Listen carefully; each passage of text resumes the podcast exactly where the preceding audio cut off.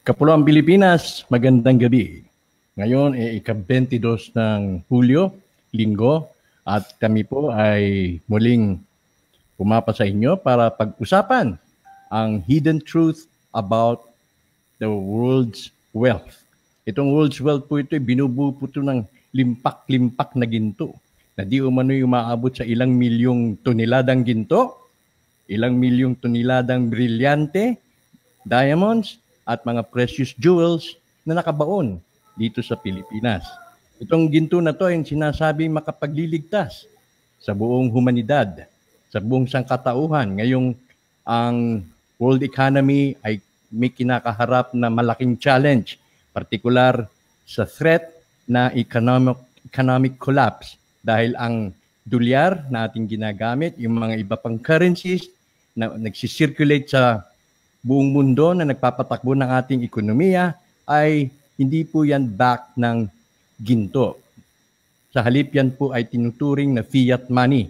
Yung bang so be it na lang, no? Tanggapin mo na lang kahit yan ay merong corresponding gold equivalent o wala, tumakbo lamang ang pang-araw-araw na buhay ay tanggapin mo na lang na yan ay pera. Pero kung ating tutusin, kung tayo lalabas dun sa mundo ng ilusyon, yung pera natin ginagamit ay walang iba kundi papel lamang ho yan. No?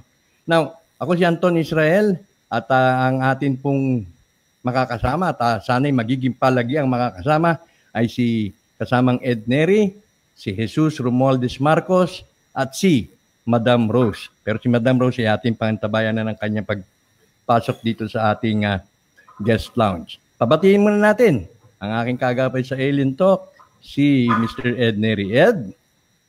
Hi, Tony. Good uh, good day to you. Good evening. Teka muna, teka muna. Uh, afternoon, ah, good noon, good morning sa lahat uh, na, na nakikinig or makikinig or maka-view ng Alien ay, hindi pala Alien Talk to eh. Kwan pala to, Wealth of the Nation of the Nation. Oh, Wealth of the Nation. Series. Ah, series na ha? Oh, series na ito. Oo. Oh, kasi so, kung So anyway, And, hello. Hello, yes. At tayo ay ang channel natin ngayon ay KKX Live. Although na ito ay sinishare natin sa ibang mga channels na ating dala-dala. KKX Live stands for Kuro-Kuro Exchange, no? So itong ay, amin... Ko kwento kotsero. Kwentong kotsero na rin. Pwede natin yun. KK rin yun eh. KK. oh. Kuro-Kuro. Okay. Ay yung mga uh, tanggapin lamang to as a grain of salt pero siyempre lahat 'to yan eh, for validity ano pa no mag-undergo pa ng validity at nasing katotohanan ay nasa inyo na po yan. Yung amin lamang eh pag-uusapan natin ito para mahisin yung process. Naniniwala ho kami na kapag atin ito gagawing palagian, may mapapadali ang ating proseso na maklaim uh, ang ginto na to. Dahil lalo nyo marami pa hong pumipigil. No? Mamaya pag-uusapan nun namin at habang nasusubaybayan nyo po itong serye namin ay may unawaan ninyo. Ang isa pa pa natin makakasama ay walang iba kundi si Jesus Romualdez Marcos. Good evening, Jess. Yes. You're on. Hindi yata na rin. Uh, magandang uh, gabi po sa lahat ng mga... Good evening po. Okay, yan.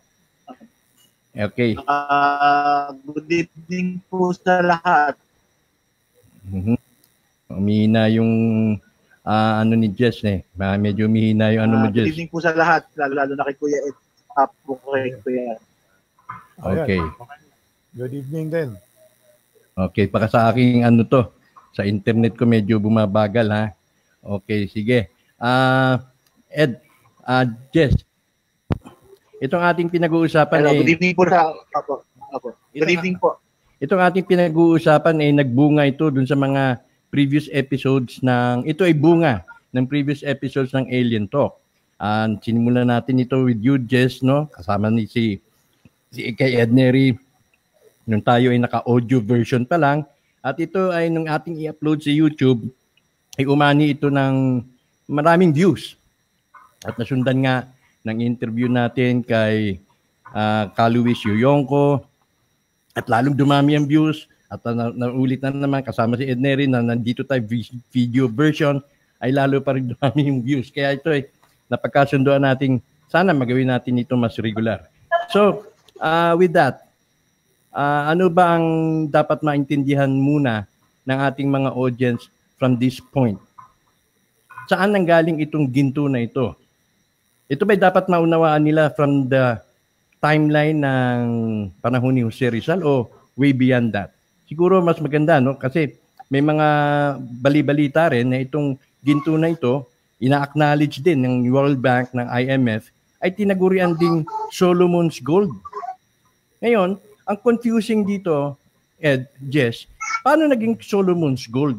Ibig ba sabihin yung pe, yung ginto na na-accumulate ni Solomon ay napunta pa, dinala pa rito sa Pilipinas by virtue of divine intervention? Or ano? Ano nga ba talaga itong Solomon's Gold? Ano ang iyong pagkakaunawa? Unahin natin si uh, Jess. Jess, ano ang iyong pagkakaunawa tungkol dito sa Solomon's Gold? Kasi ito'y bahagi ng Solomon's Gold, itong 1 million tons of gold na to at yung iba pang mga precious jewels. Um, Jess? Hello, Jess? Ah. Um, lumalabas nga po doon sa mga research na ginawa. Hello? Go go ahead. Nakikinig ka na. Ah, Opo, okay. I hear you, I hear you. I hear you. Um, klaro po ba? Go ahead, go ahead. Yes. Uh, uh, lumalabas nga po Opo, opo. Lumalabas nga po doon sa mga pag-aaral, mga research na na-post opo, opo, sa Facebook na uh, at sa ibang mga social media, uh, sa ibang mga research papers na kaya ho nila tinawag na Solomon's Gold yan. Sinasabi nung panahon daw ni King Solomon ng ng uh, Israel, yung uh, yung queen daw ng South Africa, uh, went to went to Israel to seek Solomon's uh, audience no? May mga marami siyang daladala no? And uh, lumalabas nga na yung gold na wala naman kasi gold mine ang ang Israel no? Or or the neighboring areas uh, in close uh, in close proximity sa sa bayan ng Israel no? So saan galing yung gold na na-accumulate ni Solomon no? Uh, yun nga po uh, sinasabi na most of it were given as a token or a gift no galing from the land of Ophir. Uh, ito pong land of Ophir, uh, sinabi rin na biblically, uh, ito po yung uh, pertains to a island in, in the Far East. So, yun po, may mga may mga kapatid po tayo na sa ibang religious sectors na nagsasabi nga na tayo talaga yung uh, kinonote ng land of Ophir or land of gold.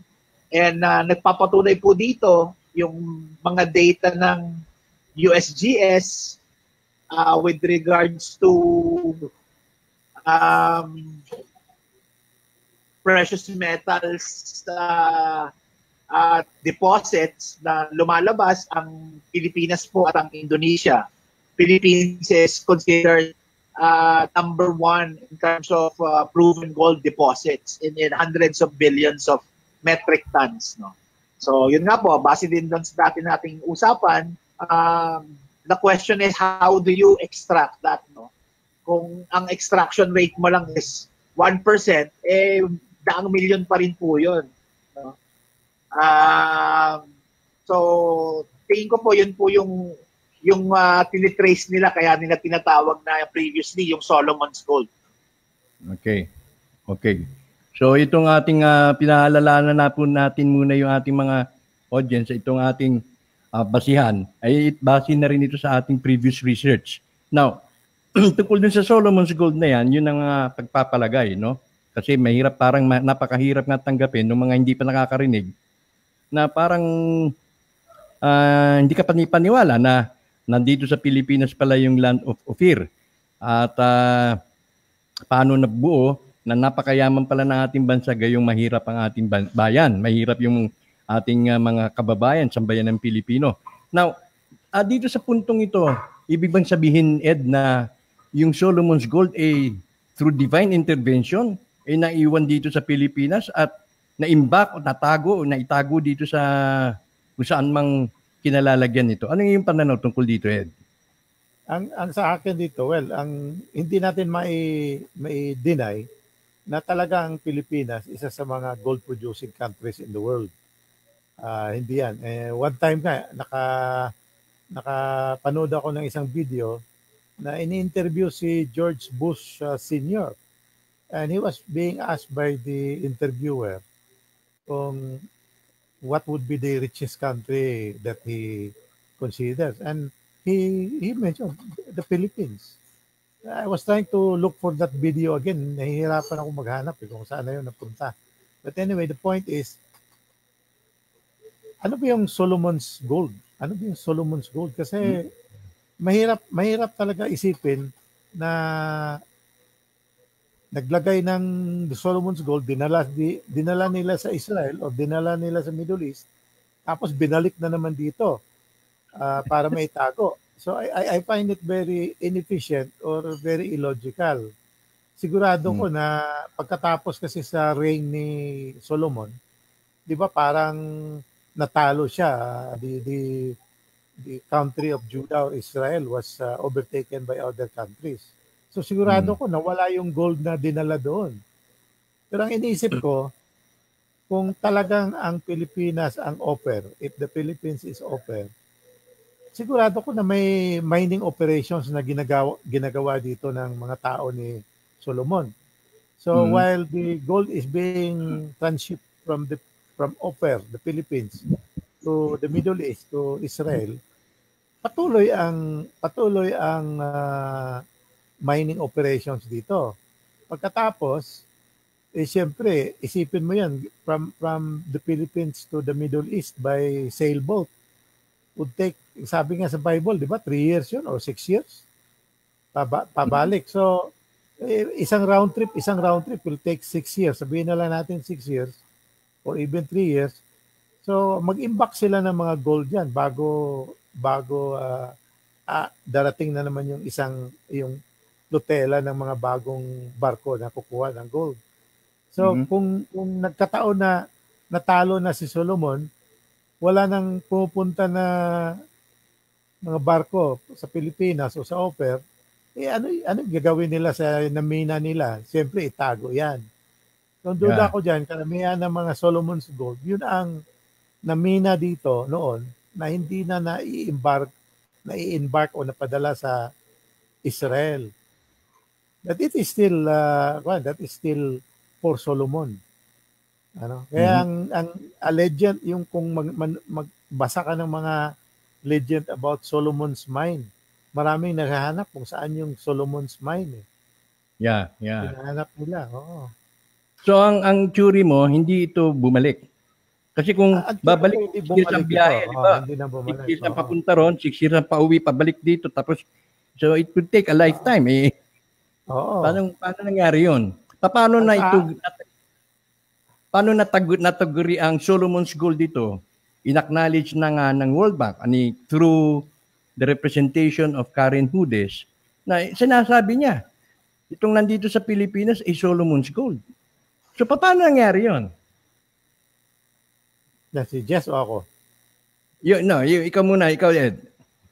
Eh, sa akin nga, sabi ko nga na yung Solomon's Gold, eh, actually yun ang na minina nila dito noon na naiwan na dito kasi hindi na nakabalik yung mga barko. Kasi natalo na si Solomon eh. Hindi naman forever yung buhay niya doon sa Middle East, di ba? Natalo mm-hmm. siya. And then yung natalo na siya, wala na yung kingdom nila doon. Eh hindi na wala nang wala nang kukuha ng mga gold na namina dito. Anong gagawin nila doon? Itago nila eh kung malaki nga yung mina Solomon's mine na yon, di sigurado yung na-imbak na gold over 3 to 6 years. Malaki yun. So, ibig mo sabihin eh, Solomon's Gold, tinagurian siya Solomon's Gold dahil gold meant for Solomon na hindi na nakaalis yes. ang Pilipinas. So, yun, yun, ang, yun ang logical thinking ko na it's gold meant for Solomon. Kung okay. tayo nga ang offer. Uh, sandali Rose, standby Rose ha. Ah, yes, Jess, ikaw, ano mang anong Nan- ano mo diyan? Nandito na ako. Ayan. Okay, okay lang. Nasaan ka? Andito Eh, na. nasa messenger ako, di ako, di ako makapasok sa ano eh. Okay. Nakakasama natin si Madam Rose. Ah, kasama natin si Ayaw Madam. yata- Ayaw, ayaw, ayaw yata ng di, taga rito, ano, usapan natin yan. Ah, well, well, ikaw ikaw ang aming Rose talaga dahil kami tatlong tinik. Ah, ah, ito nandito si Ed, oh. Ed, ah, Jess. Si Madam Rose kasama natin ngayon. Sir Ed, Good evening. Kamusta? Mm, Ah, okay, ah, sa amin dito, good afternoon. good afternoon. Oo, um, pa doon. Jess, kumusta Sir Jess? Ah, mga, mga ka-classmate ko. Okay. Good evening rin. Ah, good evening rin sa ating listeners na si Willie Aragon Raelian. Ay, si ah, Sir Alexander Katigbak. Okay, sana magkasama po. magkasama-sama tayo Alexander one of these days. Ah. At si Adrian Reyes. Good evening, Sir Anton, Sir Ed, ah, and Madam Rose. Okay. So, Rose, ah, kung hindi mo pa na ano, pinag-uusapan muna namin, ini-establish muna natin yung background kung paano sinabi ni Karen Hudes. Si Karen Hudes, yan po yung whistleblower at dating ah, nasa. World Bank yan, ah, IMF, at ngayon eh, kiniklaim niya siya ay legal counsel ng Okay. ng Global Debt Facility ba yan? Ano ba yan? Tama ba yun? O Global Currency Reset? Ah, sinasabi niya na talagang Solomon's Gold daw ito. So, in-establish natin paano nangyari yun. Ah, kasi parang lalabas na incredible nga naman kung Solomon's Gold tapos nandito sa Pilipinas. So, nandun na tayo sa talakayan na tayo ay tinaguri ang OFIR at ah, sa, sa presumption na sinir ni, Bra- ni Ed ay ito yung go- gold na talagang minina rito sa Pilipinas that was meant for Solomon kaya lang hindi na nakaalis ng, Sol- ng Pilipinas. Ayon sa research mo, ganun kaya ang ayon sa iyong pagpalagay, ganun kaya ang nangyari bakit ito tinaguro yung Solomon's Gold? Rose. Ah, sino ako? O, si- Ikaw, ikaw Rose, ikaw Rose. Um, kasi nung nung okay, o- o- okay. As, nung panahon kasi ng Solomon, ah, ng panahon ni Haring Solomon, sa, sa research ko,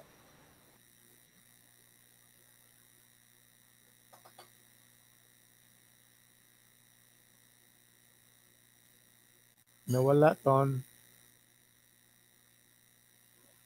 Nawala siya. ko, Pakiulit, pakiulit, nawala. Ayan, na- narinig mo na? Ah, si Tony. Nawala si Tony.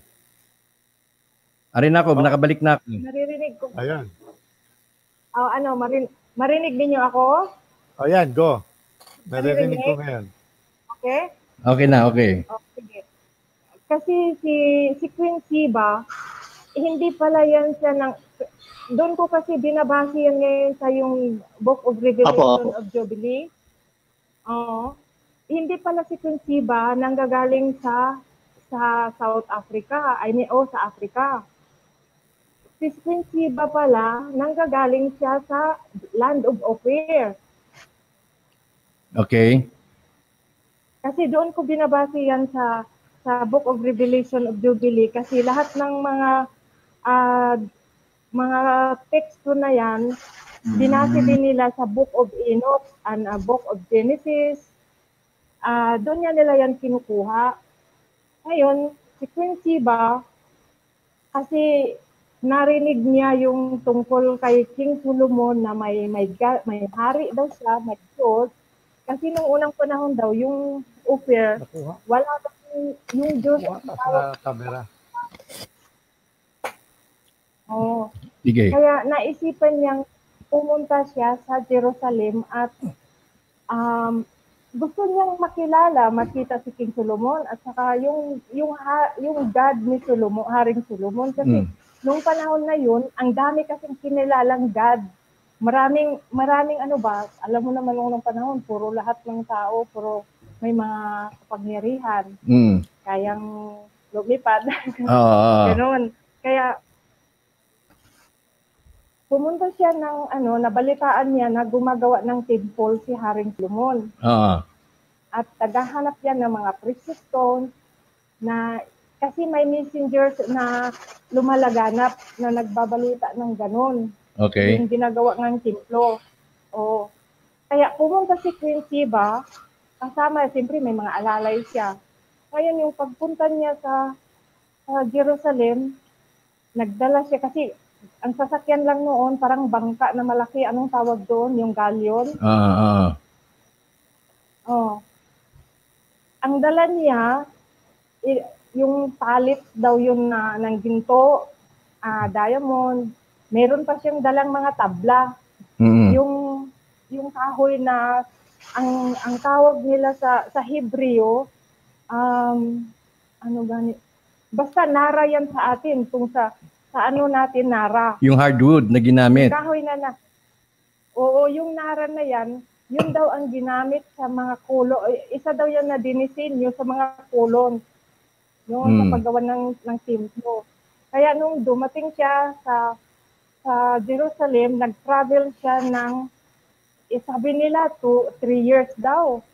Ah, doon sa Revelation, Book of Revelation, three years daw siyang nagbiyahe.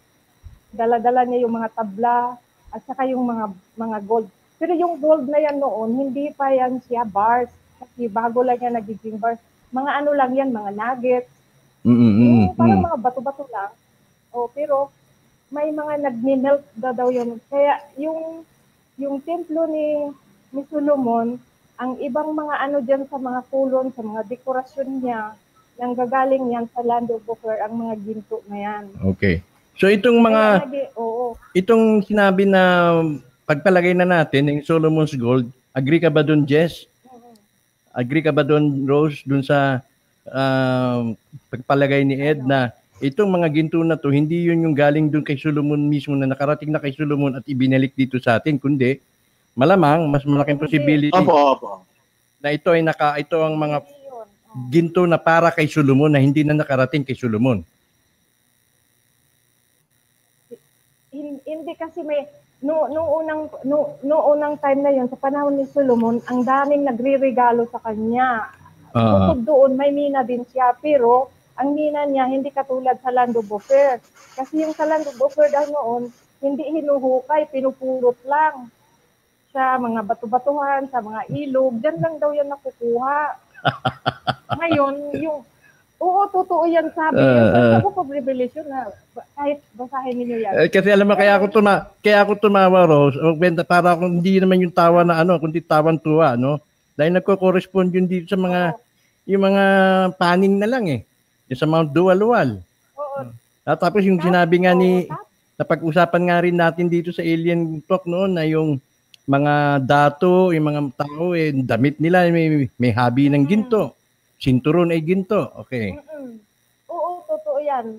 Kaya, kaya nga ang ano eh, kaya eh, lo, mamaya mapupuntahan natin Ah, sige. yan. Okay. At, Ah. at least ang importante, na di, ma- oo, marami ng ginto si Solomon. Tapos, nung bumalik na si, ang tawag nga niya kay Queen Siba, ano eh, yung ah, la- goat lady, kasi nga yung, parang ano siya ba, parang, parang nitibo na walang alam sa mundo na pumasok siya sa templo, hinubad pa daw yung suot niyang sandalyas, nakapaalang, tapos yung mga binti niya, mabalahibo. Kasi ang tunay na sa Book of Revelation, ang mukha ni Queen Siba, mukhang Pilipina talaga eh. Hindi Mm. African. mm, mm, mm, mm, mm. Kasi ki- kinukwenta, kinukwenta nila yung kung, kung halimbawa nanggaling siya ng Africa, kung ilang days, ilang ilang weeks, ilang months, magbiyahe papuntang Jerusalem, napakalapit naman. Hindi aabutin ng tatlong taon. correct, correct, Di ba? correct. Yeah. Okay. Oo. Kasi, oh, doon na tayo. Tapos, itong mga ano, um, ang mga Jewish kasi no, nung pagka, di ba na, giniba, giniba na yung ano ni, ni Solomon. Faraon, yung te- templo ni ano, nag-scattered na yung mga original na Jewish. Ah, O, nag-scattered na sila. Tapos, ang iba niya nakarating, nakabalik sa atin.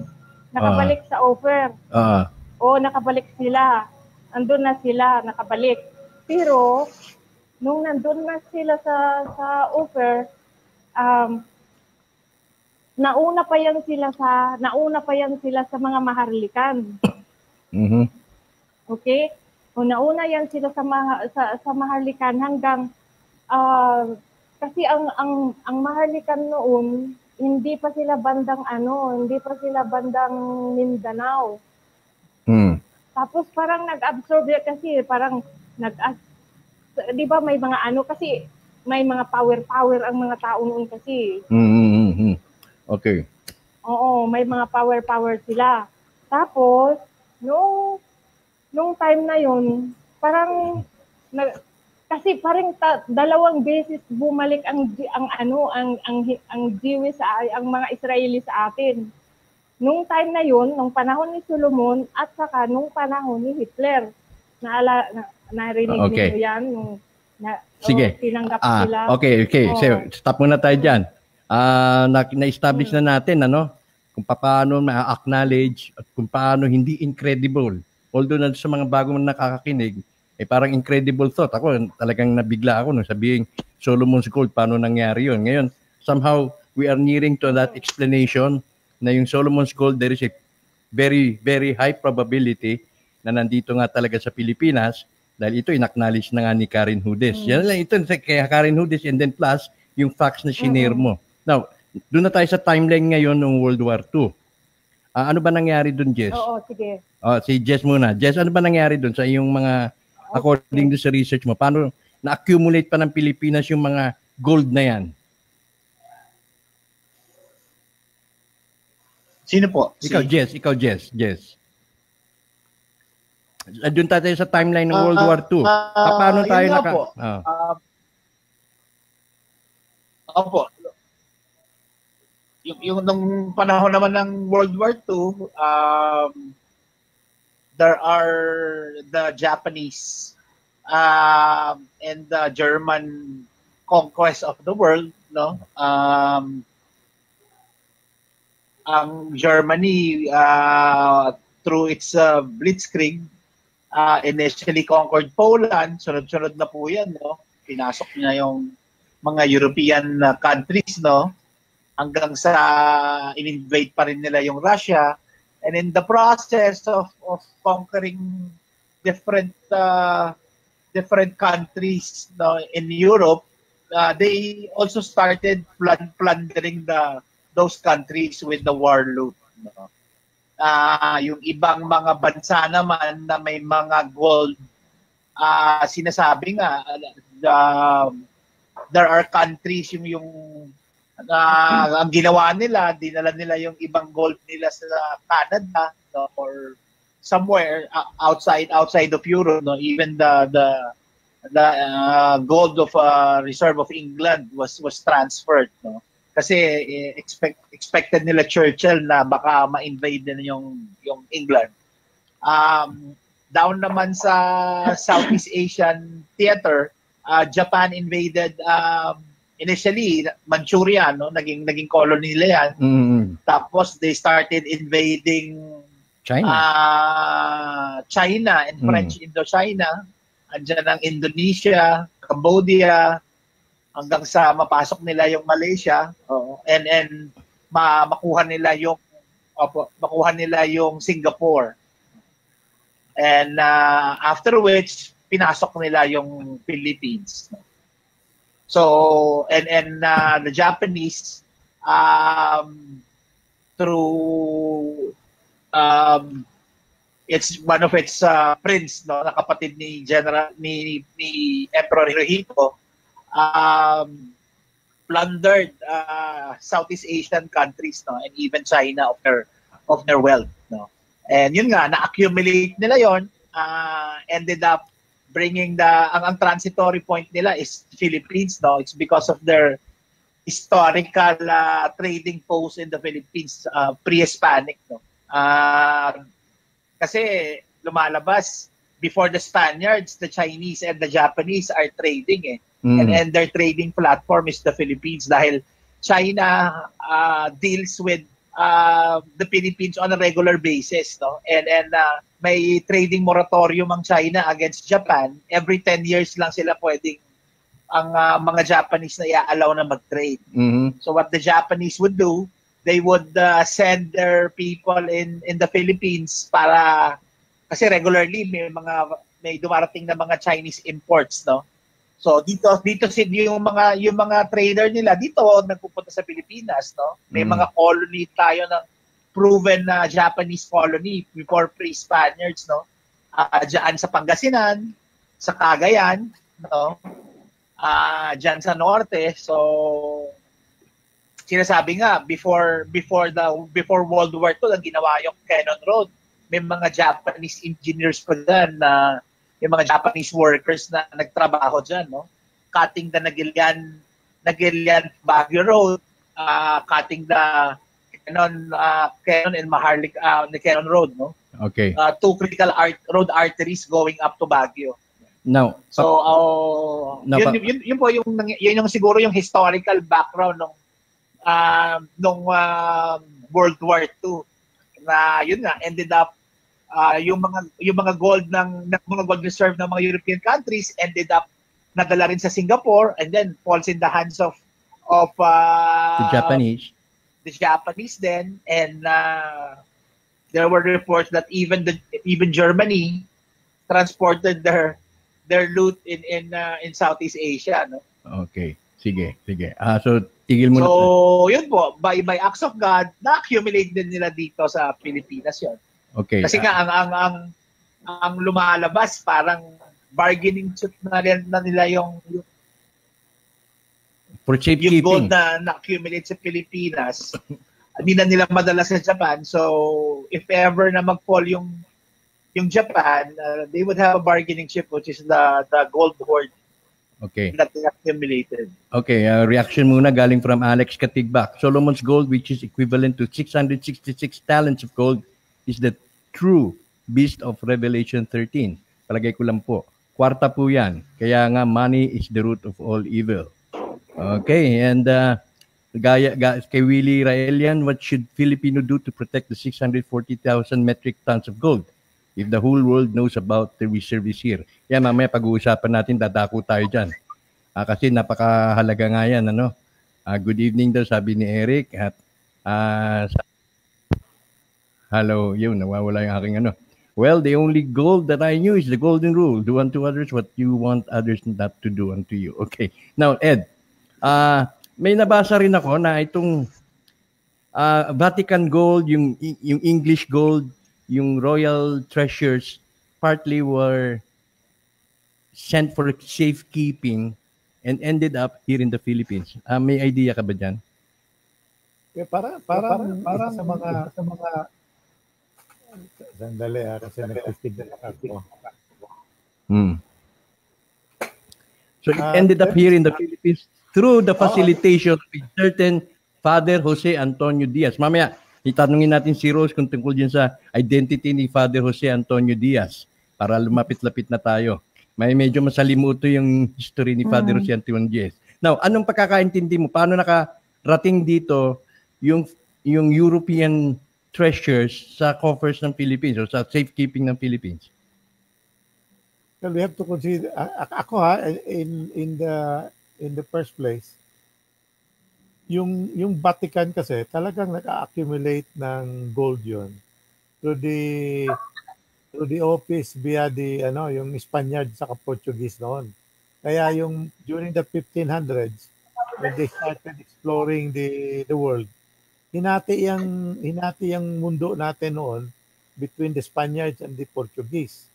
So, ang isa sa mga talagang ni-raid nila was the South America, South America where they got some uh, gold. Doon nga Aha. yung yung balita about El Dorado, di ba? Now, Mhm. whether whether this gold went to the Philippines, uh, that is still a question mark. But I am I am sure I am sure that yung Mexican, mayroon tayong trading noon sa Mexico eh. Mm. 'Di ba? During the 1500s, ah, pag, pag later on in the 1600s, may trading tayo and part of the trading is gold. Aha. Ano, between Mexico and the Philippines. Okay. No?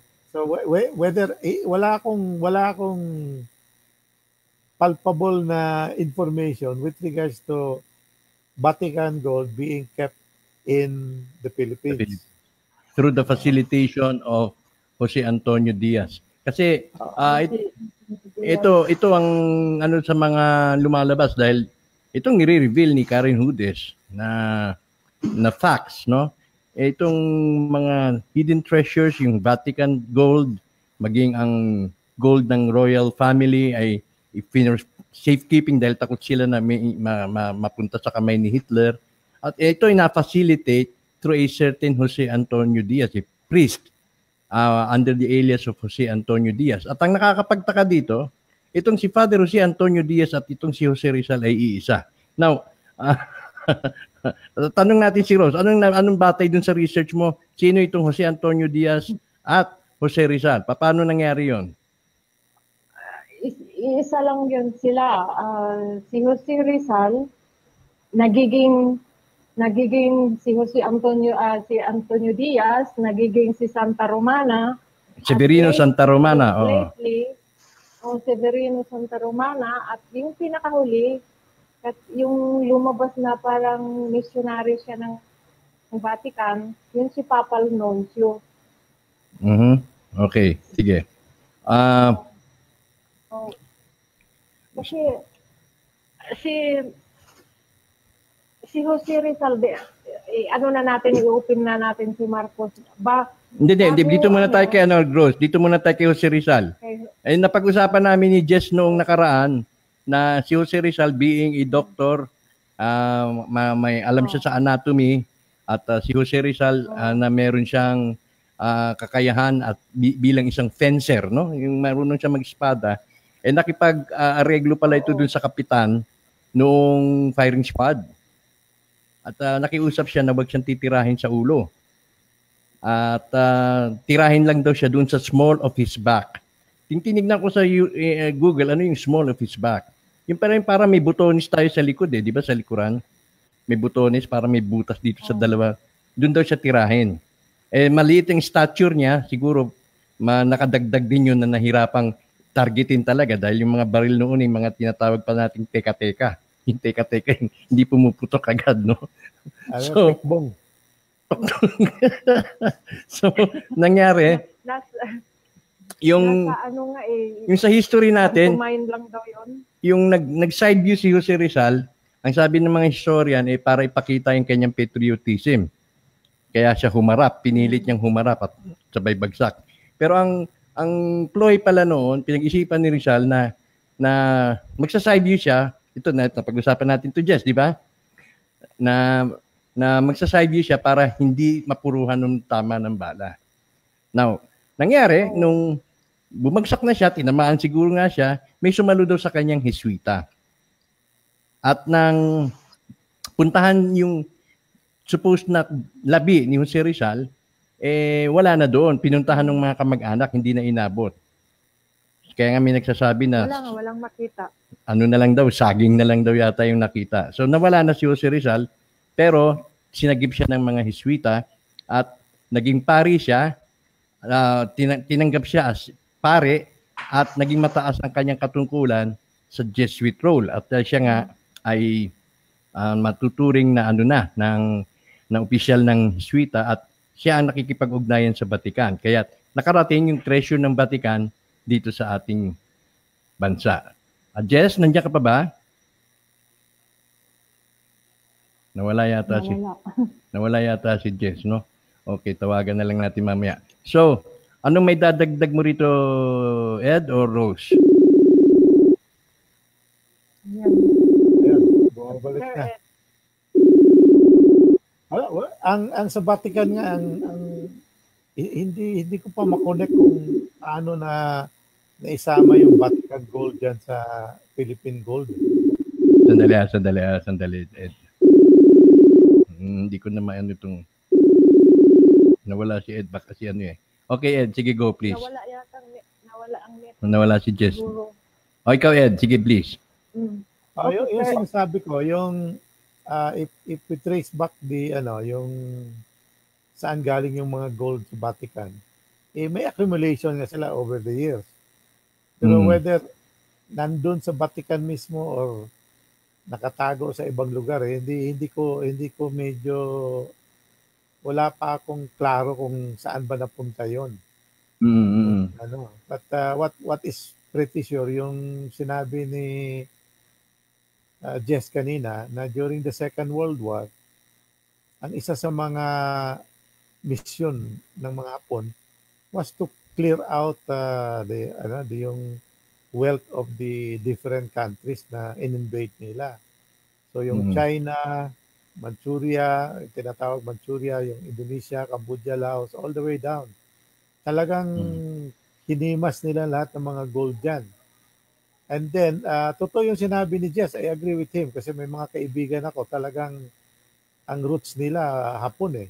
May, may kaibigan ako dito na galing sa Davao, galing sa Bohol, and they're Japanese. No, ang mm-hmm. parents mm-hmm. nila Japanese talaga. So totoo mm-hmm. 'yun. So may pang and if you look at the trading trading history, eh, saan nagti-trading yung mga mga Hapon na yan. So yung Davao area, because that's accessible from Indonesia, Malaysia, di ba? Mm-hmm. If you look at Pangasinan, yun ang accessible sa China.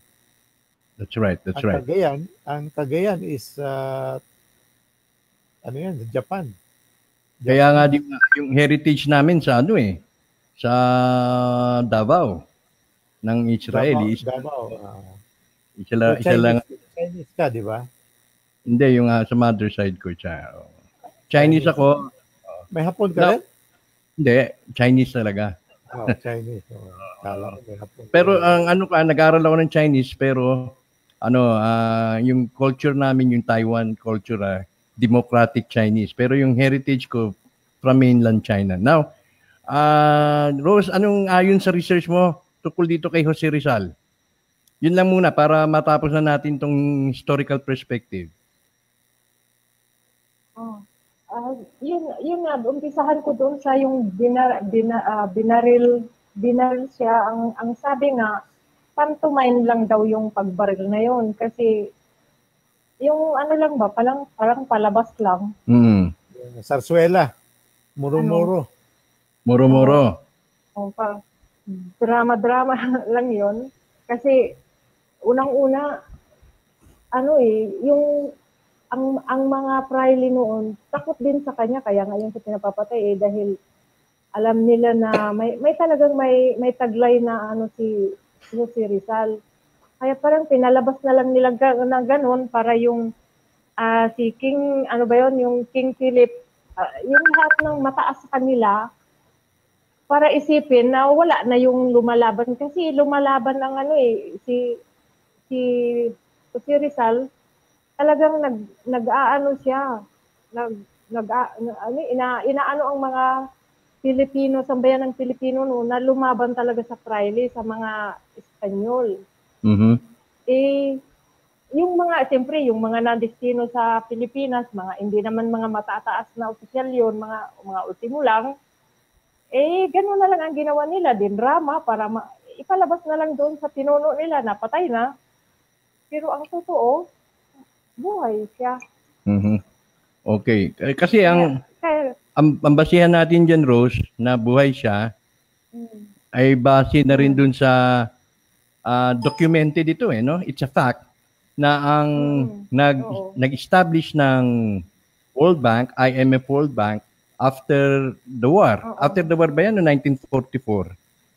Ay walang iba kundi itong a certain after the war. After the war, walang iba after kundi itong si Oo. a certain Father Jose Antonio Diaz at Oo. Si Ferdinand Marcos. Pero ito, it, it is a transaction or it was an arrangement cloaked in high oh. secrecy. Kumbaga, talagang top secret bago, ito. No? Oo, ba- bago kasi, bago na-implement ang World Bank, nakapasok na si ano, nakapasok na si Father Antonio Diaz sa sa Vatican. Si ano pa lang noon, si Pope Pius. Kaya si Pope, uh, si Pope Pius ang nakipag-deal sa kanya. Kaya nagiging Black Pope siya. Mm. Si oh, Black Pope sa Jesuit. Pero invisible, hindi siya, parang ano ba, hindi siya uh, nakik, ano lang, secret ano, kasi nga meron sila nitong organization. Ito yung una-unang tinatag niya itong Alpha Omega. Siya ang founder talaga nito. Sino? Sino? Sino founder ng Alpha Omega? Father Antonio Diaz, Jose Rizal, siya ang pinaka-founder nito. Mhm. Kaya kaya nabu, na, nabuo 'yan. Ang Okay. ang Vatican gina, ginawa niya kin, ginawa niya 'yan na kasama yan noon sa Trilateral Commission yung yung binuo na ang World Bank. Okay. Isa ang Vatican sa Trilateral Commission. Ngayon, sa nga currently, nawala na yung Trilateral Commission, pinalitan ng Committee 300. Committee of 300, ito ay maano ba ito? Masasabi nating malapit na ito sa mga Illuminati, Oo. ganon? ang, ang, ang ano kasi, ang alpha Omega, hindi gani, ganito para maintindihan ninyo. Ah, Nung binuo ni Jose Rizal ang, ang alpha omega, kasi nung, nung unang panahon, ang mga mayayaman, sila yung may mga, mga, kumbaga may mga magic-magic, di ba? Ah. Sila yung mga hari noon, ganyan. Isang, Okay. isang, parang isang komunidad yan sila, isang organisasyon. mm. Ngayon, kasi ito si si Jose Rizal, meron hawak na nga niya yung 'di ba yung kasi ang ang ang history talaga niya sa, sa nabasa ko lang si Jose Rizal hindi siya totoong Pilipino talaga. Ah, okay. Pero meron nang lumabas na Oh, sinasabi naman na mi- malay malay daw talaga sin- sinabi naman sa libro ni Coates, no? Na inaamin naman ni oh may, may ni Jose Rizal na malay malay race siya. Yun naman ang ano doon. Ah, malay race. kasi hindi makapasok si ano ah, kasi hindi. halimbawa hal, halimbawa ikaw nag-migrate ka sa isang lugar doon ka doon ka sinilang Mm. ano siya yung yung yung katulad ng na, may naging American citizen na siya Mm. yung yung tatay niya si si MacLeod Ah, di ba tinago siya sa sa North Borneo nagiging anak niya yan si si Rizal kay Princess Tarhata oo. kaya nagiging Malay na siya kasi si Princess Tarhata ano siya ah maharlikan Okay. Sige. lahi niya Malay Malay Mali. Oh, kaya kaya may du oh, may dugo siyang Malay kasi born in in ano na siya, hindi siya sa ano European. Oh, yan yung yun yung perspektiba nito Ed na sinasabi ni ni ni ah, Rose.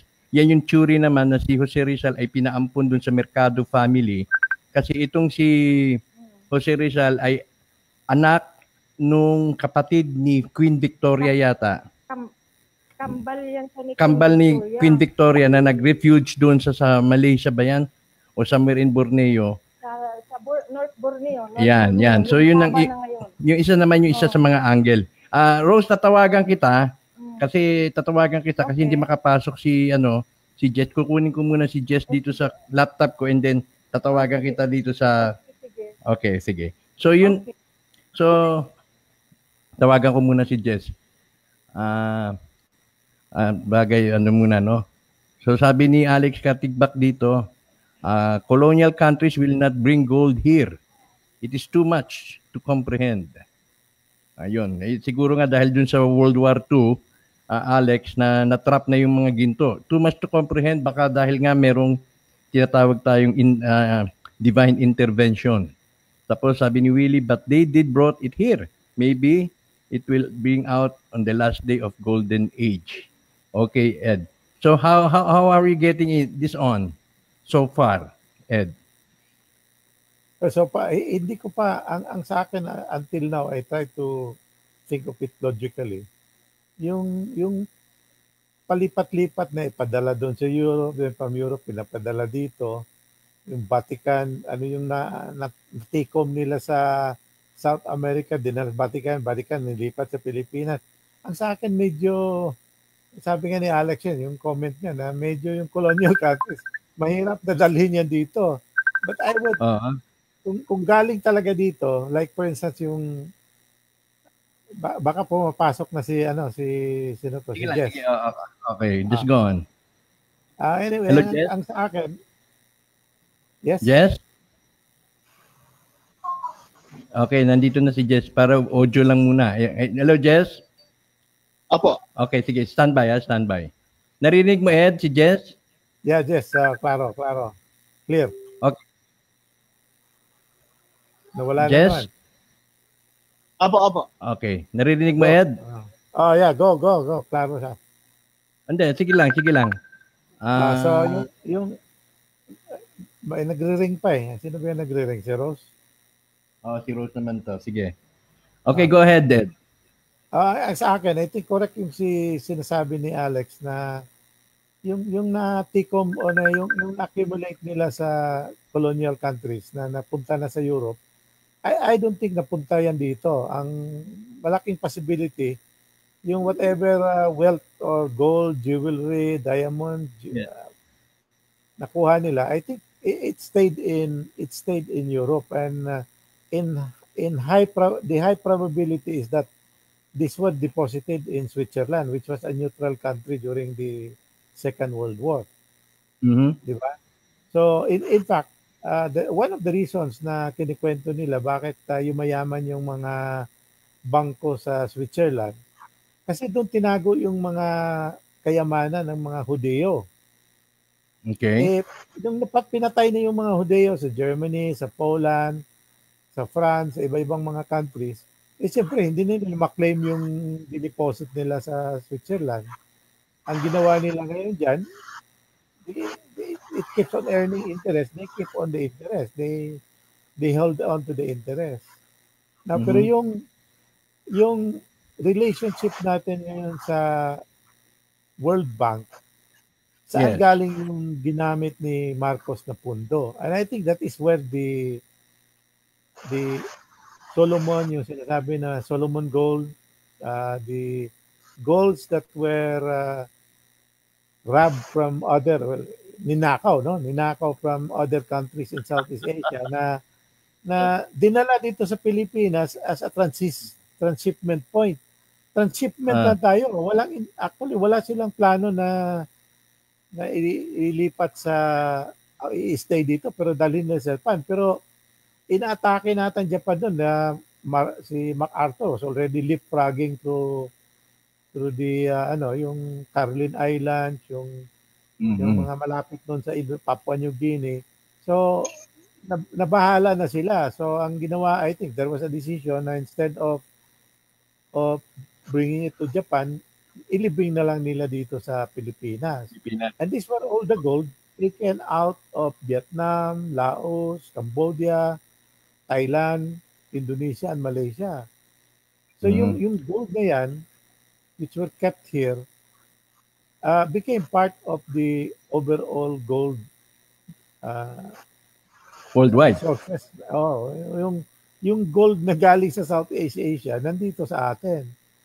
Pero kung ma-identify natin na nakaw yun, eh, sigurado ko yung ibang mga na, nas, nasod ang, na yun, yung ibang countries na yan will demand the return of this uh, treasure.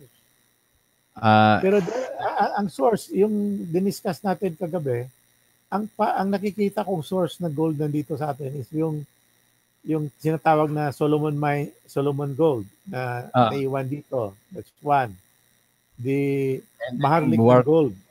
ah, yung- Maharlika yung Gold. accumulated na Maharlikan gold. Okay. Nandyan yan.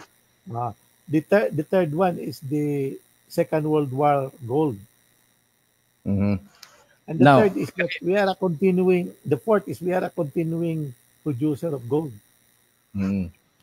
Okay, sige. Ang in-establish lang natin dito kasi kung paano tayo naka-accumulate ng 1 million tons o metric tons, para ano, allegedly na gold. Ah, Okay. Sige, ah, suggest muna Kasi, tapos eh, ano- we'll get back to you. Ah, Rose. Okay. Ah, Jess, are you still on? okay, okay. Apo. Okay, sige. Anong ah, wrap na, ay wrap up na natin itong gold deposits, paano tayo naka-accumulate? Ah, anything to add on that? O agree ka na doon sa punto na yon? Opo, opo. Opo, na, na-discuss na rin naman po natin yan uh, two conse- consecutive uh, session with with um, yung first interview natin tapos yung, yung mga ibang interview na yung nga tama po si Kuya Ed ah, yung yung distinction between hin- kasi in general terms pag sinabing Solomon eh, yung kung ano yung gold na na na nandito pero when you dissect it. Uh, pag hinimay mo yan, lalabas nga na unang-una yung, yung original gold na na mint um, pre-Spanish pa. Pangalawa, yung World War II loot. Pangatlo, yung, yung gold na galing ng Vatican. No? Uh, nung, sabi nga, nag, uh, from the Maharlika royal families. No? Mm-hmm. So, agree naman po ako doon. Okay. Rose? Mm. Sige, anong... Oh, okay. Oh, ganun. So, settled na tayo doon. Nawala ako. Nawa, nawala ako. Nandiyan ka pa. Eh, na, narinig, narinig pa rin kita. Yung, narinig ka namin. What we are, uh, can I make a point? Ang sa atin Sige. dito is, uh, ang sa akin is that we need to be very clear kung saan ga, kung kung mayroon mang gold talaga. I mean, all this talk about the gold. Kung talagang saan galing ito.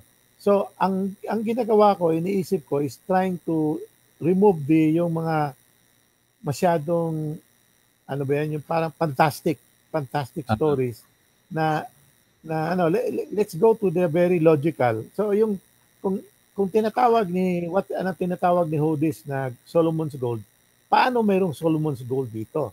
Remember, uh, if you look at the timeline, you have to remember na Solomon is predates Christ, ha? So if you're talking about Jesus Christ, Jesus mm. Christ is uh, the year zero. Uh, ang mm. Solomon is before, before Christ. So ang, ang the kingdom of Solomon, I think was around 500 BC. Kung hindi ako nakamali. Ano? So you imagine that 500 BC, that's 500 centuries. Then another 2000 2000 centuries. So mga 2500 years ang ang time to accumulate all of this gold. Kung nag mm. kung nag nag-iisip lang tayo na the Philippines is offer, if, if we consider, kahit kalimutan na yung offer na yan, sabihin na lang Pilipinas is a gold-producing country. So we start from the time of Solomon until now, we're talking about 2,500 years. Okay, okay. Ha? So yung 2,500 years is more than enough to keep on mining. Yung diwalwal lang, sabi ko sa iyo, hanggang ngayon, hindi pa, naka, hindi pa nauubos-ubos yan. At saka kalahati pa ng bundok, bundok lang yan. Okay. Ano? Sige Rose, uh, anything to add bago natin i-wrap up ito na meron tayong ginto yung sinasabing 1 million metric okay. tons is an is not an incredible thought. Mm, kasi sa sa nabasa ko, ang gold na ngayon na nakadeposit sa sa Pilipinas, merong documented at saka merong undocumented. Okay. Yung yung mga yung mga documented yung mga documented, yun yun ang, gin, ang ginamit ni Marcos noon at saka ni Jose Rizal na parang ginawang backup yeah. sa, sa World Bank o sa World Bank. Ngayon, nangyari naman yung binap, buo yung World Bank at saka ay ano yung maingay? IMF Inter, International Monetary Fund. Ano yung ang ingay talaga? Meron meron nang meron na nag-interfere sa iyo, Rose. May nakikinig na sa atin. Mossad yan, Mossad. Baka may sa Mossad. o, tawag tatawa sa nako. Uh, wag ka maingay. Oh. okay, okay. So, itong itong gold na to, itong ginamit na 'yon, as you were saying, ito yung ginamit ngayon ni ni Jose Rizal alias Severino Santa Roquernes Severino Santa Romana, Santa Romana alias Father Jose Antonio Diaz para Diaz. Kasama si Ferdinand Marcos para itatag ang International Monetary Fund na ang tanging layon, lahat ng ini-issue currency ay back up by gold. Correct? Kasi kasi ganito kasi yun, bumalik tayo bumalik tayo konti ng sa ano ha sa uh, Second World War Mm. Kasi nga yung mga ginto na mga ginto na yan, parang nalikom yan ba?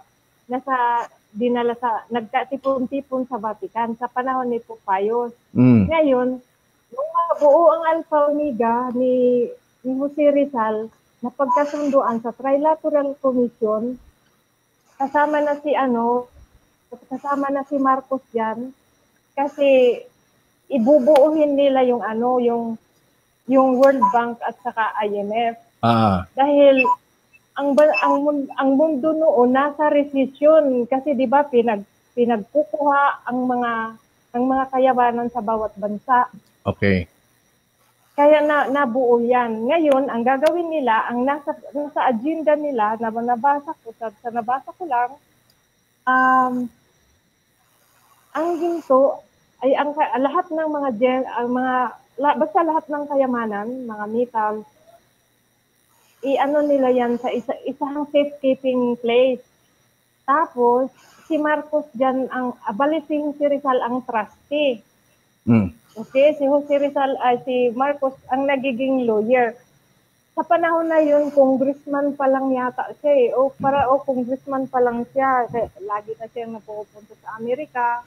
Kasi siya ang pinaka ano chairman sa group of 77 sa kasi ang ang Alpha Omega Alpha Omega Development Marshall Program uh, siya ang pinaka umbrella sa mm-hmm sa United Nations, sa UNCTAD, ECOSOC, mga ano pa yun, ang, ang daming dala yan. Committee 300. Kaya lang ngayon, nung tinanggal na si Marcos, nawala ang Trilateral Commission, pinalitan nila ng Committee 300. Okay. Ang Committee 300 na ngayon, ngayon ang nag ano naghawak sa sa pagkontrol ng World Bank. At tapos yung mga ini-issue pera ngayon ng Amerika, ini-issue pera ng world currency oh. na nag-in circulation Gani- ay hindi na ito oh. back ng gold. Dahil nawala oh. na nga yung Bretton Woods Agreement. Hmm, sige. Oh, sandali lang. Di ba, o, oh, ubado na yun, nag-operate operate na sila. Eh, kumbaga, nag-umpisa na yung implementation going on na. Ang nangyari, ang gold, binalik binalik yun lahat ang kasunduan nila, lahat ng ginto ibalik sa Pilipinas sa, sa desisyon sa sa desisyon sa Trilateral Commission noon kasama na si Popayos na dadalhin sa Pilipinas kasi 640 yata metric tons uh, 640,000 metric tons noon ay pag-aari ng Maharlika. Hmm. Hiswita, Hiswita. O, pag-aari yun ng Maharlika. Ah, Maharlika. Okay. Pag-aari yun ng, ng Maharlika na pinamumunuan niya ng pagbalik ni ano ni ni Jose Rizal na ni Father Antonio Diaz na siya noon. Ngayon, tinanggap yan ni ano yung mga abogado sino yun nakalimutan ko no sila sila Sige lang, sige lang. Uh. At saka si Rojas, yun na, di nandun na, nabalik na.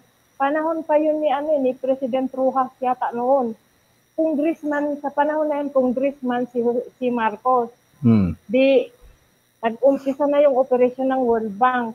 Ang nangyari, ang ang ano pala, ang pira, ay ang, ang gold, hindi yun ang gold, ang binibigay sa mga bansa. Kasi mm. nag-resist yun nga noon. Binibigyan lahat, parang pinapautang sila. Mm. Ang gold, nakadeposit sa atin, tapos ang ang ang ang ano ano ano ba 'yung nakalimutan ko. hindi yung currency na nag-circulate. Ang, ang, ang, hindi ganito ang Federal Reserve. Ang Federal Reserve noon ang binigyan ng authority na magbigay ng ng gold certificate. Mm. Okay?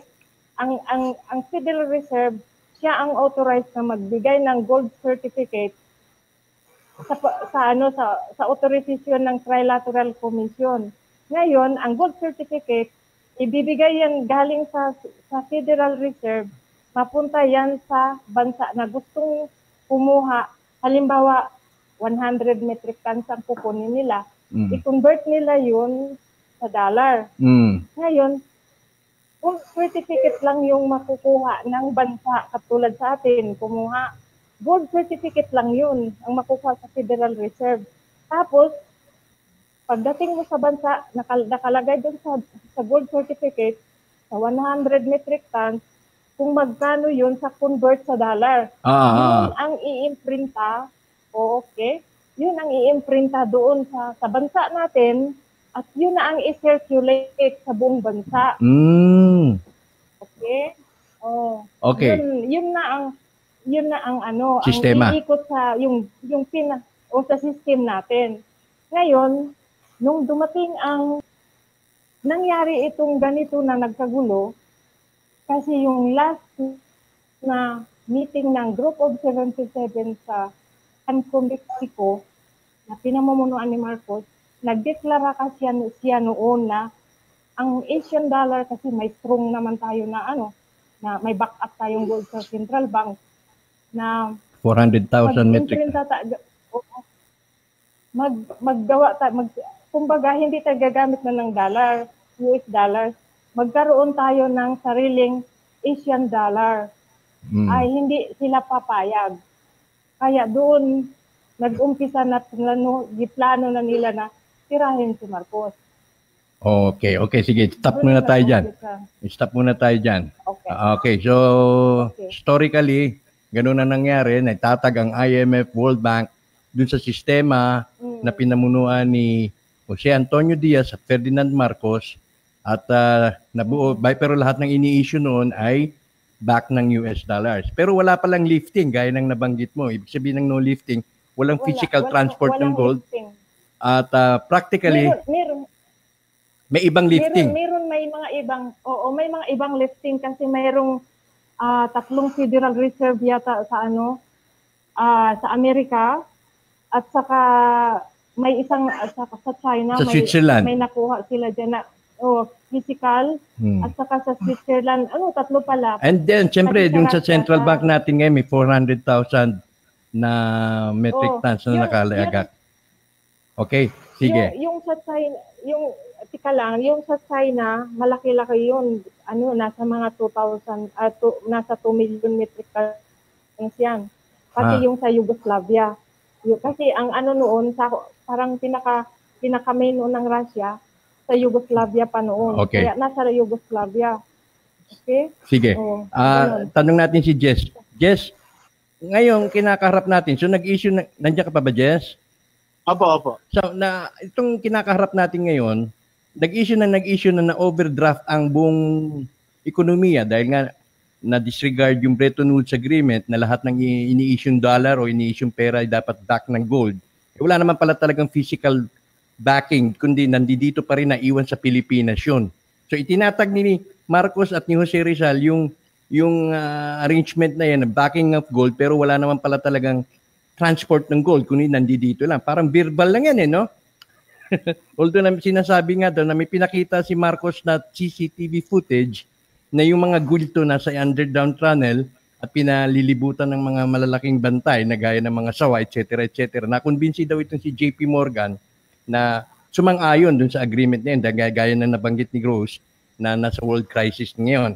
Pero parang na-disregard dito na nag-issue na nag-issue na nag-issue ng pera na wala namang backing ng gold. Ngayon, ano ang kinakaharap ng mundo? Itong crisis na ngayon, uh, saan, saan tayo patutungo? Anong present condition natin ngayon? Um, ang sabi nga po, no, to arrest everything. Um, kasi nga, in, in the, yung nga po, sinabi ni Mike Maloney na the, after the war, nangyari din yan sa Europe. No? Nagkaroon ng hyperinflation uh, dahil yung mga tao takot gumastos, po nila, hindi nag-circulate yung pera. Um, tapos, akala nila, pag binilabas nila yung pera, ayun na, no? So, mm. nung nilabas nila, yung, yung, yung isang daan nila, uh, dati, nakakabili ng sampung mansanas, ngayon, isa na lang. Mm. Until such time na yung value ng pera, no? Uh, meron pang pinakita doon na in, in 1 million, uh, 1 billion 1 billion na uh, German francs, no? So, mm. nagkaroon ng hyperinflation. Mm. Uh, tapos papunta na po yan. Kaya nga kung titingnan natin, no, ever kahit nung panahon ni Gloria, uh, uh, any any particular president after Ferdinand Marcos faces uh, inflationary uh, rise in the price of commodities, no? especially uh, prime commodities like uh, food, uh, gasoline, no? Mm. Uh, laging laging ang factor is inflation eh. Ah. Inflation, uh. inflation, inflation. Sabi nga ni Cory, ang galunggong nung araw, na, namamahalan sila sa 80. Ngayon, Diyos ko, mas mataas na sa 80. Uh. Uh, ang bigas nung araw is per salop. Ngayon, pinakamurang importation is 27. Wala ka pang mabili. Uh. So, um, these are these are all indications of uh, inflation, no? And uh, yun nga, it's because everybody was every every central bank now is printing um, paper fiat currency, no? Hindi siya money, currency siya. Kasi wala wala na siyang backed up by gold. No? Mhm. So, yun ngayon ang yung, yung, yung papasok tayo Ah. sa mas malaking global financial crisis na tinatawag. No? Um, Ah, uh, this is something that would Ah, would uh, change. Maraming mga mga experts uh, in the in the financial market, mga invest mga investment experts, uh, yun nga ang, ang ang position nila is to invest on the safest investment haven which is precious metal which is gold and silver or platinum Okay, okay. and other precious stones. Ah, Rose, may dadagdag ka? ah, ah, mayroon pa akong isang ano, yung pag, pag, ano, pag safekeeping natin sa gold sa Pilipinas, ah, meron, ano, sabi nila, yung documented lang ha, 175 tunnels daw yan. Ngayon, ang backup naman yan for assurance sa mga, siyempre ikaw, halimbawa ikaw umutang ka, tapos yung papel lang ang hawak mo, yung yung physical gold nandoon na iwan. Ang pinanghawakan naman nila, yung backup daw ng gold, yung buong ano, yung buong archipelago, yung buong Pilipinas. Nasa doon sa dokumento na yung buong one ay, yung buong one ah buo na 700 one, ah, 7,000 100. 169 islands. O, kaya nagulat ako. Sabi ko, sa original document sa OCT 01-4, kasi yan talaga ang dokumento doon Ah. na naka-backup. Okay? Ah, Tapos, yung 7,169, bakit ngayon 7,107 islands na lang? na, nagkawatak-watak. anyway, Oo, kasi yun talaga ang pin yun talaga ang pinaka-backup hmm, ng ng physical gold na yan. Kaya naintindihan ko nung time ni Marcos noon kasi may may isip na ako noon eh.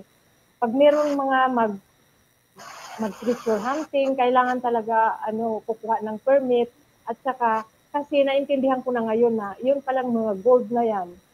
ah, talagang ano yan, hindi hindi lang yun na nakita lang ng swertihan. Meron pala talaga yung ano, Markers. pala. okay. Now, tatanong ko, Oo. natanong ko nga si Ed, ano, Ed, dito sa ating mga binalangkas ngayon, parang nangyayari, nakikita ko na in-establish ni Jose Rizal at ni Ferdinand Marcos yung world system na gold standard. Correct, Red? Ah, Ah, now, yung pala, mismo ang nangyari, wala naman palang physical delivery ng gold. Mga manakadaka, meron sa Switzerland, gaya na nabanggit kanina ni Rose, meron sa China at meron dun sa Oh. Yugoslavia. Pero eh, by wide, far and wide, wala. It's more on laway. Oo.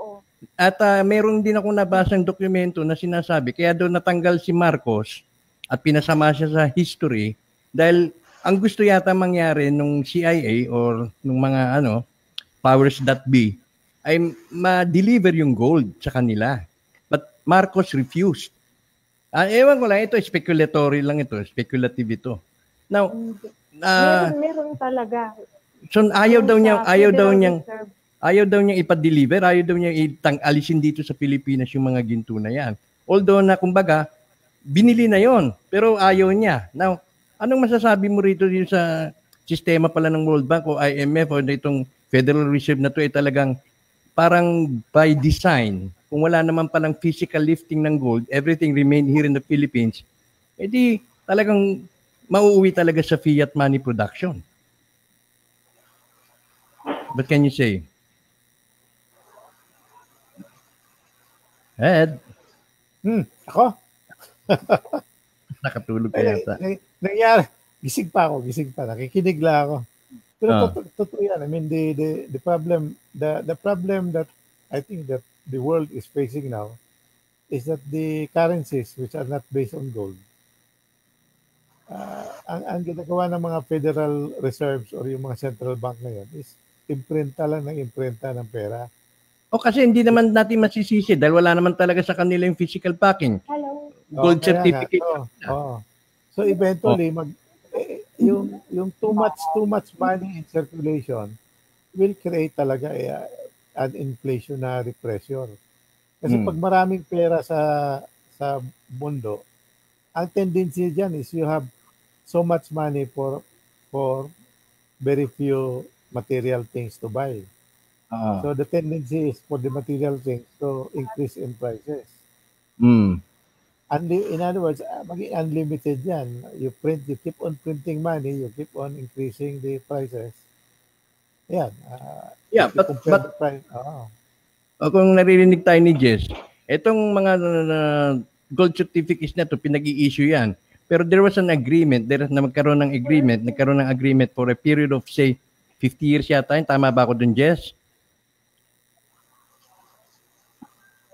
Jess? Um, yun, yun pong lumalabas na, yun po yung lumalabas na uh, time period uh, from 1950s to 2000, no?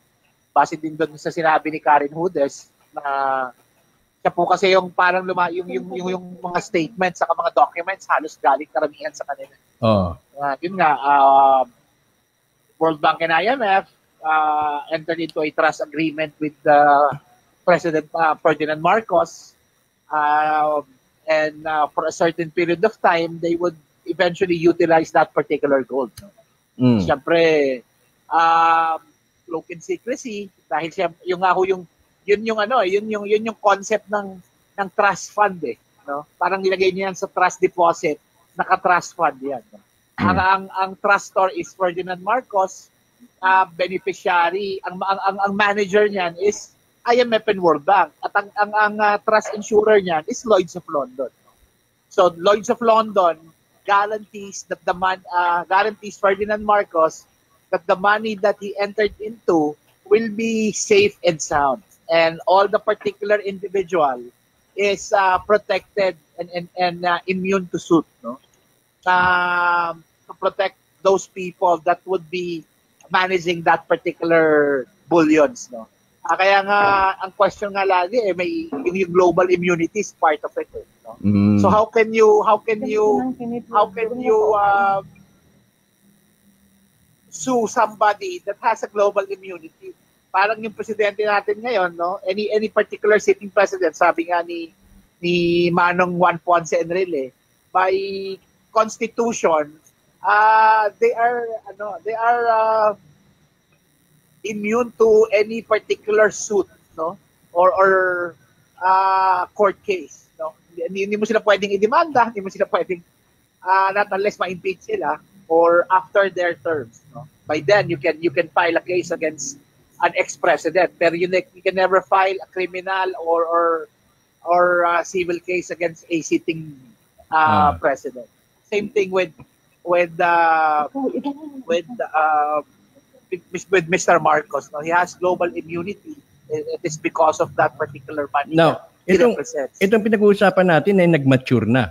Gaya nga nung nabanggit ni ni Luis Yuyongko, nag-mature na. So, dapat eh, maniningil na tayo.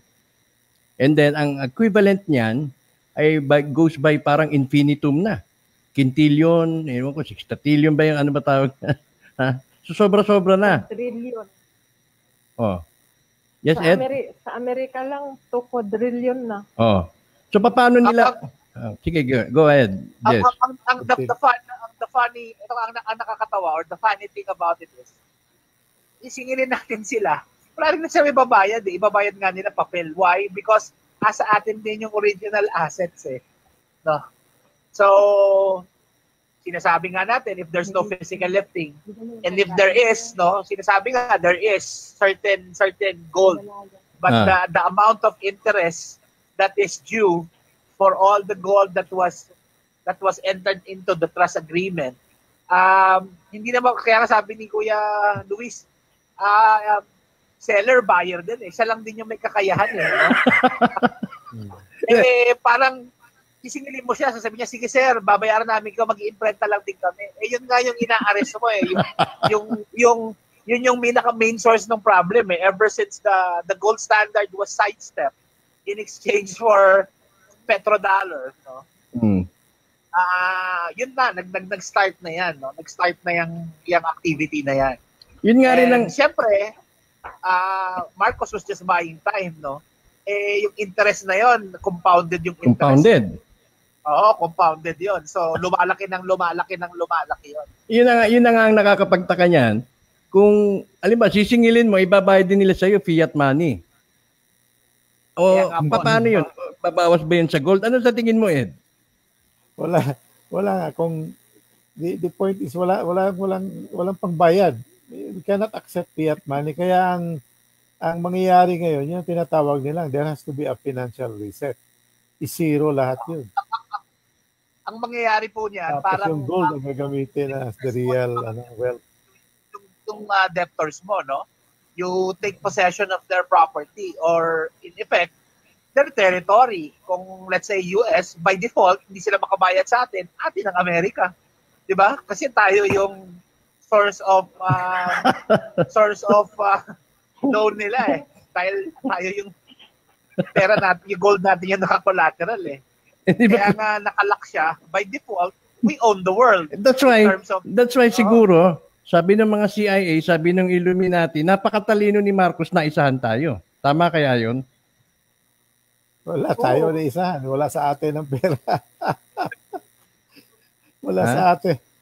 I mean, the point is our country is still uh, still uh, having problems. O oh, sige, Rose. Si, Ka, si Karen si Karen Nudes, ang advice niya sa mga local communities na magkaroon ng local currency oh. na hindi nagagamit sa sa US dollars. Kaya binuo ang BRICS. Okay? Ano yung BRICS? Binuo ang BRICS. Yung BRICS, yung Brazil, Russia, India, China at saka South Africa, hindi na sila gumagamit ng US dollars. Mm. Lahat ng tra- transaction nila, hindi na sila gumagamit ng dollars. At uh, sumuport po, sumuport din ang Germany. Pero yung At ginagamit ng ano, marami pang ibang bansa. Ginagamit dito sa BRICS eh backup hmm. na yan ng gold. Eh, backup. Oo, may backup na yan sila. Ah, okay. So itong pinag-uusapan nating itong pinag-uusapan nating global financial reset, global currency reset, ito ang masalimuot gross kasi overdue na ito. Ano? And uh, according kay Oo, according kay Kaluis Yuyongko, pa yan. Oh, pero may extension ng 10 years. Pero according kay Kaluis Yuyongko, nasa kanyang dokumento at ready tayo maningil. Ah, uh, Jess, may, hindi. oh, tapos yung basing dun sa sinabi ka po ni Ed, tungkol dun sa treasury bonds na yung pay to pay to ano ba yung nakalagay dun? Pay to bearer ba yung bearer, treasury bonds? Pay to bearer, oh.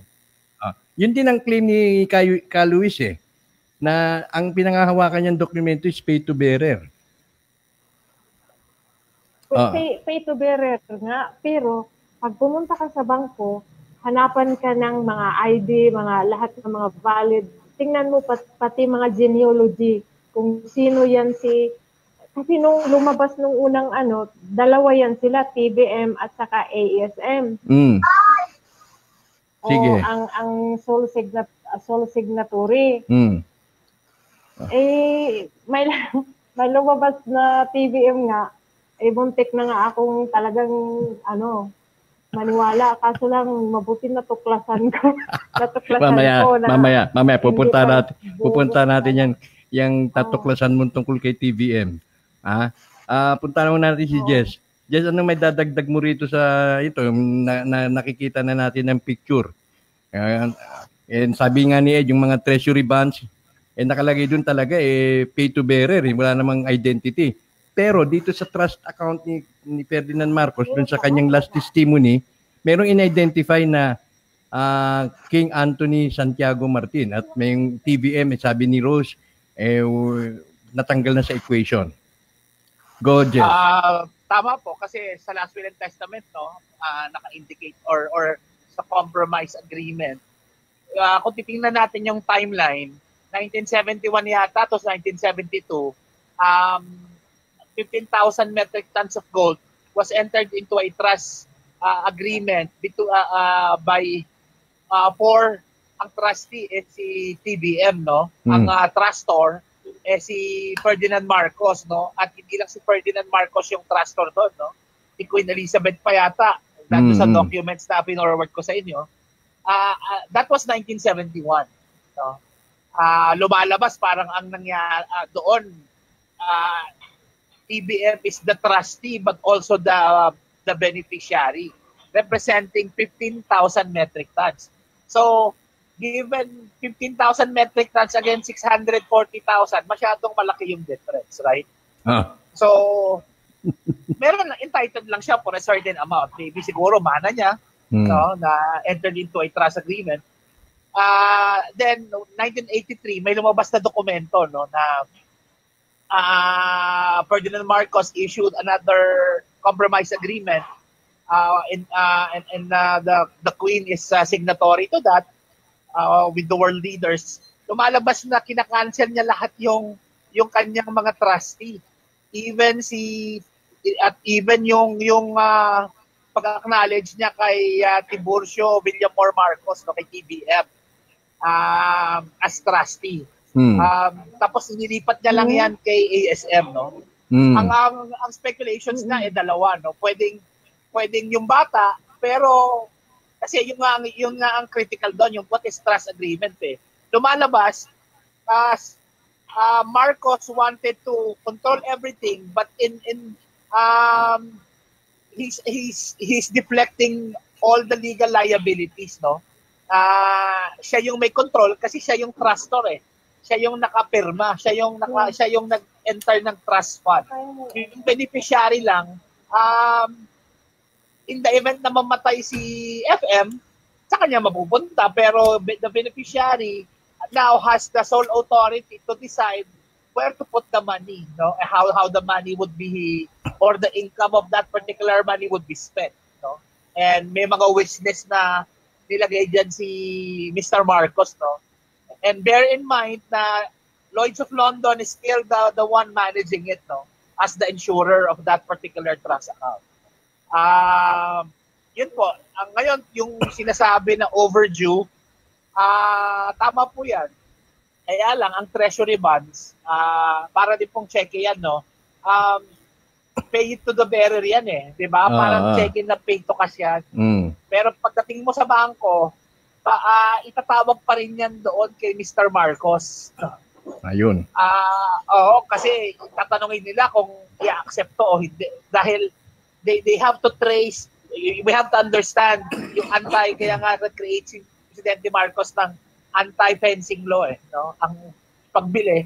It, it is it uh, that particular law eh, uh, anything that is stolen uh, lalo yung mga art pieces uh, you have to trace the the ano eh the historical uh, origin of that particular property or uh, treasury treasury bonds no okay uh, kung sino yung bum kaya nga may may treasury certificate eh sino yung nag-issue sino yung bumili kung sino man yung broker so, no so dito may, sa may identify So dito sa case ni Kaluis Yuyong ko, halimbawa nakalagay nga ron, eh, pay to bearer, eh, mag-undergo pa siya ng masinsina o ma, mahigpit na pag, pagbusisi eh, sa tungkol sa kanyang identity. Tama ba yun?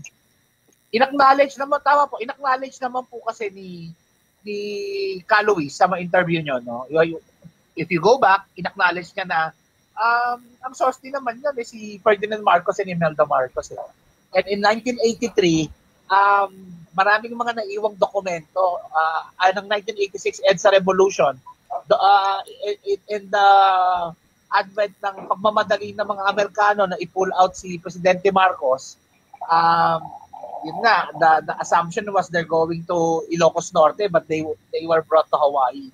Ayun. Maraming mga naiwang dokumento, maraming naiwang pera. But uh, President Marcos understood that he has the control eh kasi naka-trust agreement yan eh. No? Mm. Parang parang personal checking account mo yan kahit maiwan mo yung checkbook mo. Kahit i-forge nila yung signature mo at uh, mag-encash sila ng check, you and the bank uh, has an agreement to protect that particular money that you have, no? Any particular amount that uh, is subject for withdrawal, eh, subject for verification doon sa account owner. Okay. So, wini-withdraw nila ngayon, maraming lima. After 86, marami na ako ang dokumento. They thought, uy, nag-circulate yan sa mga hotels.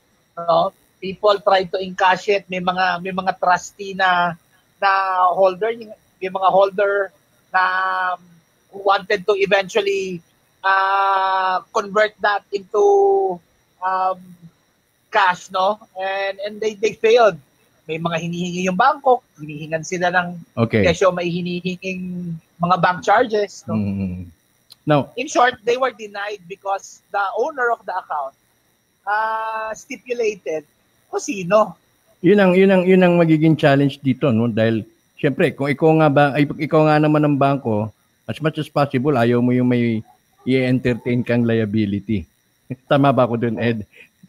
Now, dito sa global financial reset, ano ang implication nito? Paano tayo ma- paano ma-alleviate yung buhay natin? Kasi part of the do sa last will ni Ferdinand Marcos, eh gagamitin daw yung pera para sa upliftment ng social services, health services, educational services ng Pilipinas una sa lahat at mga ibang nationalities ang segunda. So sa nakikita mo rito, ano ang mga challenges para ma- ma- ma-commit itong global financial reset at kung paano natin ma- ma- makakamtan yung mga pinangakong benepisyo nito. Wala. On your own, ano? Problematic. Si Ed, si Ed, si Ed. Eh, talaga problematic yan. Maraming maraming nagki-claim ngayon na sila daw mauna. Mm. ang, ang isang ang isang ang isang ang kuwan, sabi ko diyan sa reset, maganda yung reset yan. I-zero mo na lahat. Wala nang utang, walang value yung dollar. I-reset tapos convert yung gold lahat na ilang quintillion yan divided by ano 8 billion people in the world. Oh, divided by mo 8 billion. Ayan, magka bawat isa ba may baka merong mga ilang milyong dollar.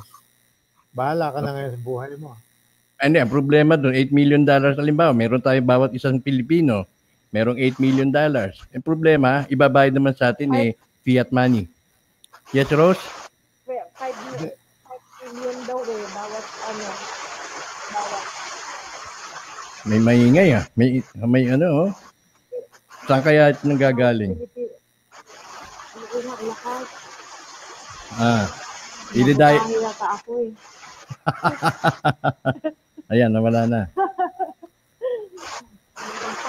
Ano, um, kasi nakalagay doon sa implementation sa ECOSOC, kung, kung maano na nga yan, ma, Ha? Ano? Tawag, tawagan kita ulit, tawagan kita ulit. Ayan. Tawagan muna natin ulit si ano. Mukhang malaki yung interference. Pero dito Oh. yata sa akin. Baka sa'yo yan. May langgam dyan. May langgam. Oo. Ano kaya ito, ha? Ako yata ang, ako na yata ang ano eh. Ha? Ikaw, ikaw kasing host, eh, baka ikaw nang binabanatan ngayon. Sumusobra ka na ng isang oras ngayon. 1 hour, 30 minutes. Okay. Oo, sumobra na tayo. Okay. Kaya, total, hindi naman natin ito ano. Eh, Jess, may sinasabi kaya ta. Ano implication nito sa ating bansa? Kapag nakubra ba ito? Pag hindi nakubra, dahil sabi nga ni ni Ed, sang-ayon siya na talagang ah, reset back to zero. At ganun din yung sinabi ni Ka Luis Yuyongko, kapag ito ay grinant, back to zero tayo. Ano implication nito? Um, tama po. Uh, kasi kaya nga reset eh. No? Um, recalibration of the um, yung yung yung yung um, drawing rights ng every country no? In terms of uh, their uh, importation requirements. Kasi usually when you import uh, raw materials or machineries or other products from other countries uh, parang nag issue ka ng certificate of payment eh, or your checks no? Um, ngayon ang mangyayari ho niyan dahil maraming fiat money, unang-una, parang ginawa niya natin, i- magdi-demonetize tayo. Uh, by default, i-demonetize mo lahat ng existing uh, fiat currency in preparation for yung um, napag-usapan nga ho, yung uh, printing ng um, gold inlaid uh, paper money Ayun. to circulation. No? Oo. Ah, para unang-una um, not not all central bank can print it kasi when they print it, they have, they, they have to inlay it with gold. No? So, mag, yun, yun hindi mo siya pwedeng i-photocopy eh. Ika nga eh. Oo, Ah, kasi may Kailangan may, may, may inlaid ng gold and that particular gold is is uh, that uh, that gold that would be given to uh, or, or be distributed to all the participating uh, central banks in the world. Yeah, very good. Eh, kung in, may entitlement tayo biling Pilipinos at ayon do kay kay Presidente Marcos, eh siguro eh pagka nagkaroon ng global reset, tayo ang unang makikinabang at siguro tayo ang unang magkakaroon ng gintong pera na yan. Ha? Ah, Rose, may dadagdag ka, Rose. ang ang problema ang problema nga dalawa lang ang mapuntahan dito so kung ma-implement yan or magkaroon talaga ng third world war Ayun. kasi nung second world war nung second world war yun nga talagang naggira ganito. Kasi parang parang napunta nga tayo eh. Yung nangyari halos halos ano na dadanasin na natin kasi wala ang perang wala nang maglabas ng pera tapos ano yung mga di, di ba pinagnanakaw na nila yung mga kayamanan mga mga ginto. Kaya yan yung ginto nga yan. Kaya nga nilagay yan ni Marcos sa trust fund. Kasi ang ginawa niyang beneficiary ang buong mundo for humanity kasi nga doon nang galing yung ginto na yan parang parang ano lang ba yan, galing sa mga magnanakaw na tinago sa atin, hindi naman sa atin yan lahat. Kaya nilagay niya sa for humanity. Ah, Na, tama talaga ang ginawa niya. Dalaw sila ni Rizal. Tama. Kaya lang, noong hinawakan na tayo ng itong, ano nga, yung tinatawag nilang deep state mm, okay. na kinontrol na nila. Now, ah, Um, yan ang, dalawa lang ang mapuntahan natin. okay. Now, ito, ganito, no? Ah, ilalatag na natin dahil may mga 30 minutes na lang, ah, wala ng, ano, less than 30 minutes, 2 hours tayo broadcast ngayon. Ah, it- nilatag na natin, ano? Hindi pwedeng mag, ano, mag-extend. Ibang oras, si Ed, naantok na yata si Ed eh. Now, ito, itong, itong ating pag-uusapan ngayon, more on mag-fast forward tayo sa current events, no? Di, Sige. Oo. Oo. Ah. Kasi hindi, hindi pa natin natalakay yung mga latest ano eh, mga Oh. latest uh, kumbaga Doon sa series 2, ah, magkakaroon pa tayo ng series 2. Ito ay parang ano pa lang to, top of the iceberg pa lamang ito. Kasi, ah, of course, very promising ito kapag natupad nga naman yung mga nandun sa last testament ni Ferdinand Marcos. But ah, sabi nga ni Ed, it's going to be a very problematic situation para sa lahat dahil hindi ito ganun kadaling i-implement dahil pipigilan ito of course ng mga nasa banking cartel yung mga malalaking negosyante dito sa Pilipinas of course number one pipigilan yan ha ayaw nila yan halimbawa ha Yung humahawak ng petrodollars. Oo, umawak ng petrodollar sila Lucio Tan, sila Henry C. Ayaw nila yan dahil mawawalan ng value yung pera na nandoon sa kaban nila. Now, ang atin ngayon, gaya dun sa magnitude ng kayamanan na yan, eh siyempre kahit sinong bansa, eh talaga maglalaway. Pwedeng pwede tayong girahin at madali tayong girahin. Now, ah, ito siguro mag-agree kayo. Bigyan niyo ako ng pananaw. Dahil may na, na may nakalagay doon sa dokumento nakita ko na nandoon din kay Karen Hudes na itong Foreign Affairs Secretary ng Amerika sumulat kay John Kerry at kinaklarify niya na ang presence ng South ng China sa South China Sea ay hindi para i-colonize ang Pilipinas kundi para daw i-protect ang security ng isang certain King Anthony Santiago Martin. Atin na pag-aralan ngayon na itong King Anthony Santiago Martin ang nakalagay din sa last testament ni Marcos na benefa- beneficiary nung lahat ng yaman na yan o yung pwedeng mag-convert o pwedeng mga laga o mga siwa whatever you want to say. At ah, ano ang Sol, ano, tawag doon, sole signatory. Oh, oh, okay. Now, ano ang palagay mo? Ano ang palagay mo? Totoo ba to na kaya ang present administration eh medyo hindi sila aggressive kapag dating sa China eh mukhang dinidepensahan pa. Unahin natin si Ed, sunod natin si Jess at susunod ka, Arus. Ed, Okay. agree ka ba? Well, ang, ang, point is if the gold is here, everybody is looking at us. Walang mm. pinapa, ano, paligid sa atin. Ano yung nasa Pacifico, 7th Fleet. Sa West West Pacific, uh, West uh, Philippine Sea, nandiyan ang mga Chinese. Mm. Sa norte natin, nandiyan yung mga Hapon. Sa south, sa south natin, eh, Malaysia at saka Indonesia. In Australia. Siyempre, nandiyan din. Na tayo talaga. Maraming nagbabantay sa atin. okay. So, Kaya ibig sabihin... Eh, problematic, eh, talaga, problematic talaga yan. That's a very big problem. So, ibig sabihin Unless, itong gold na to, it's, there, there, is a, there is a corresponding curse to a, such, such a blessing. Parang ganon. Oo. Hmm. Kailangan, kaya sabi ko, i-zero out mo na na yun para wala na mag-claim. Ayun na nga eh. Divide all na. Divide by all. Di pareho lahat. Pantay. Eh, pareho syempre, kapag... Pera, pareho, pareho lang pera ko kay Henry C. Kasi kapag, ganun nga naman, eh, alimbawa, yung mga oligarchs dito sa Pilipinas, eh, sila na mismo gagawa ng paraan para mapigilan ito. Eh, bukod pa dun sa mga sa mga ibang bansa. Now, la, ngayon lalo na nahahayag, na unti-unting nahahayag, eh, eh, eh, every country eh, maglalaway dito sa atin at pwede tayong girahin. Ang tanong ngayon dyan, trustworthy ba ang China? Okay. Eh, Jess, ano masasabi mo rito, Jess? Um, yun, yun, yun, yun yung point, no? Yun yung assumption ng, ng lahat. Uh, parang tumama ka sa loto, alam ng parang parang hoy nangyari mo galing ka na sa bunga nanalo ka ng milyon-milyon paglabas mo sa sabungan, lahat ng mga natalo sa sabungan, ikaw ang inaabangan. Know?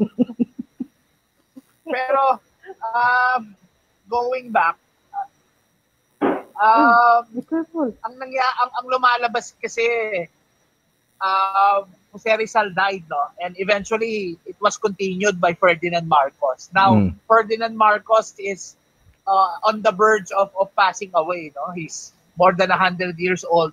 Sinasabi nga, uh, yung, yung, the, yung wealth na yan, hindi naman yan na-destroy, eh, no? Gold was never been destroyed. No? It, it is, it's just merely transferred. Uh. No? Ah.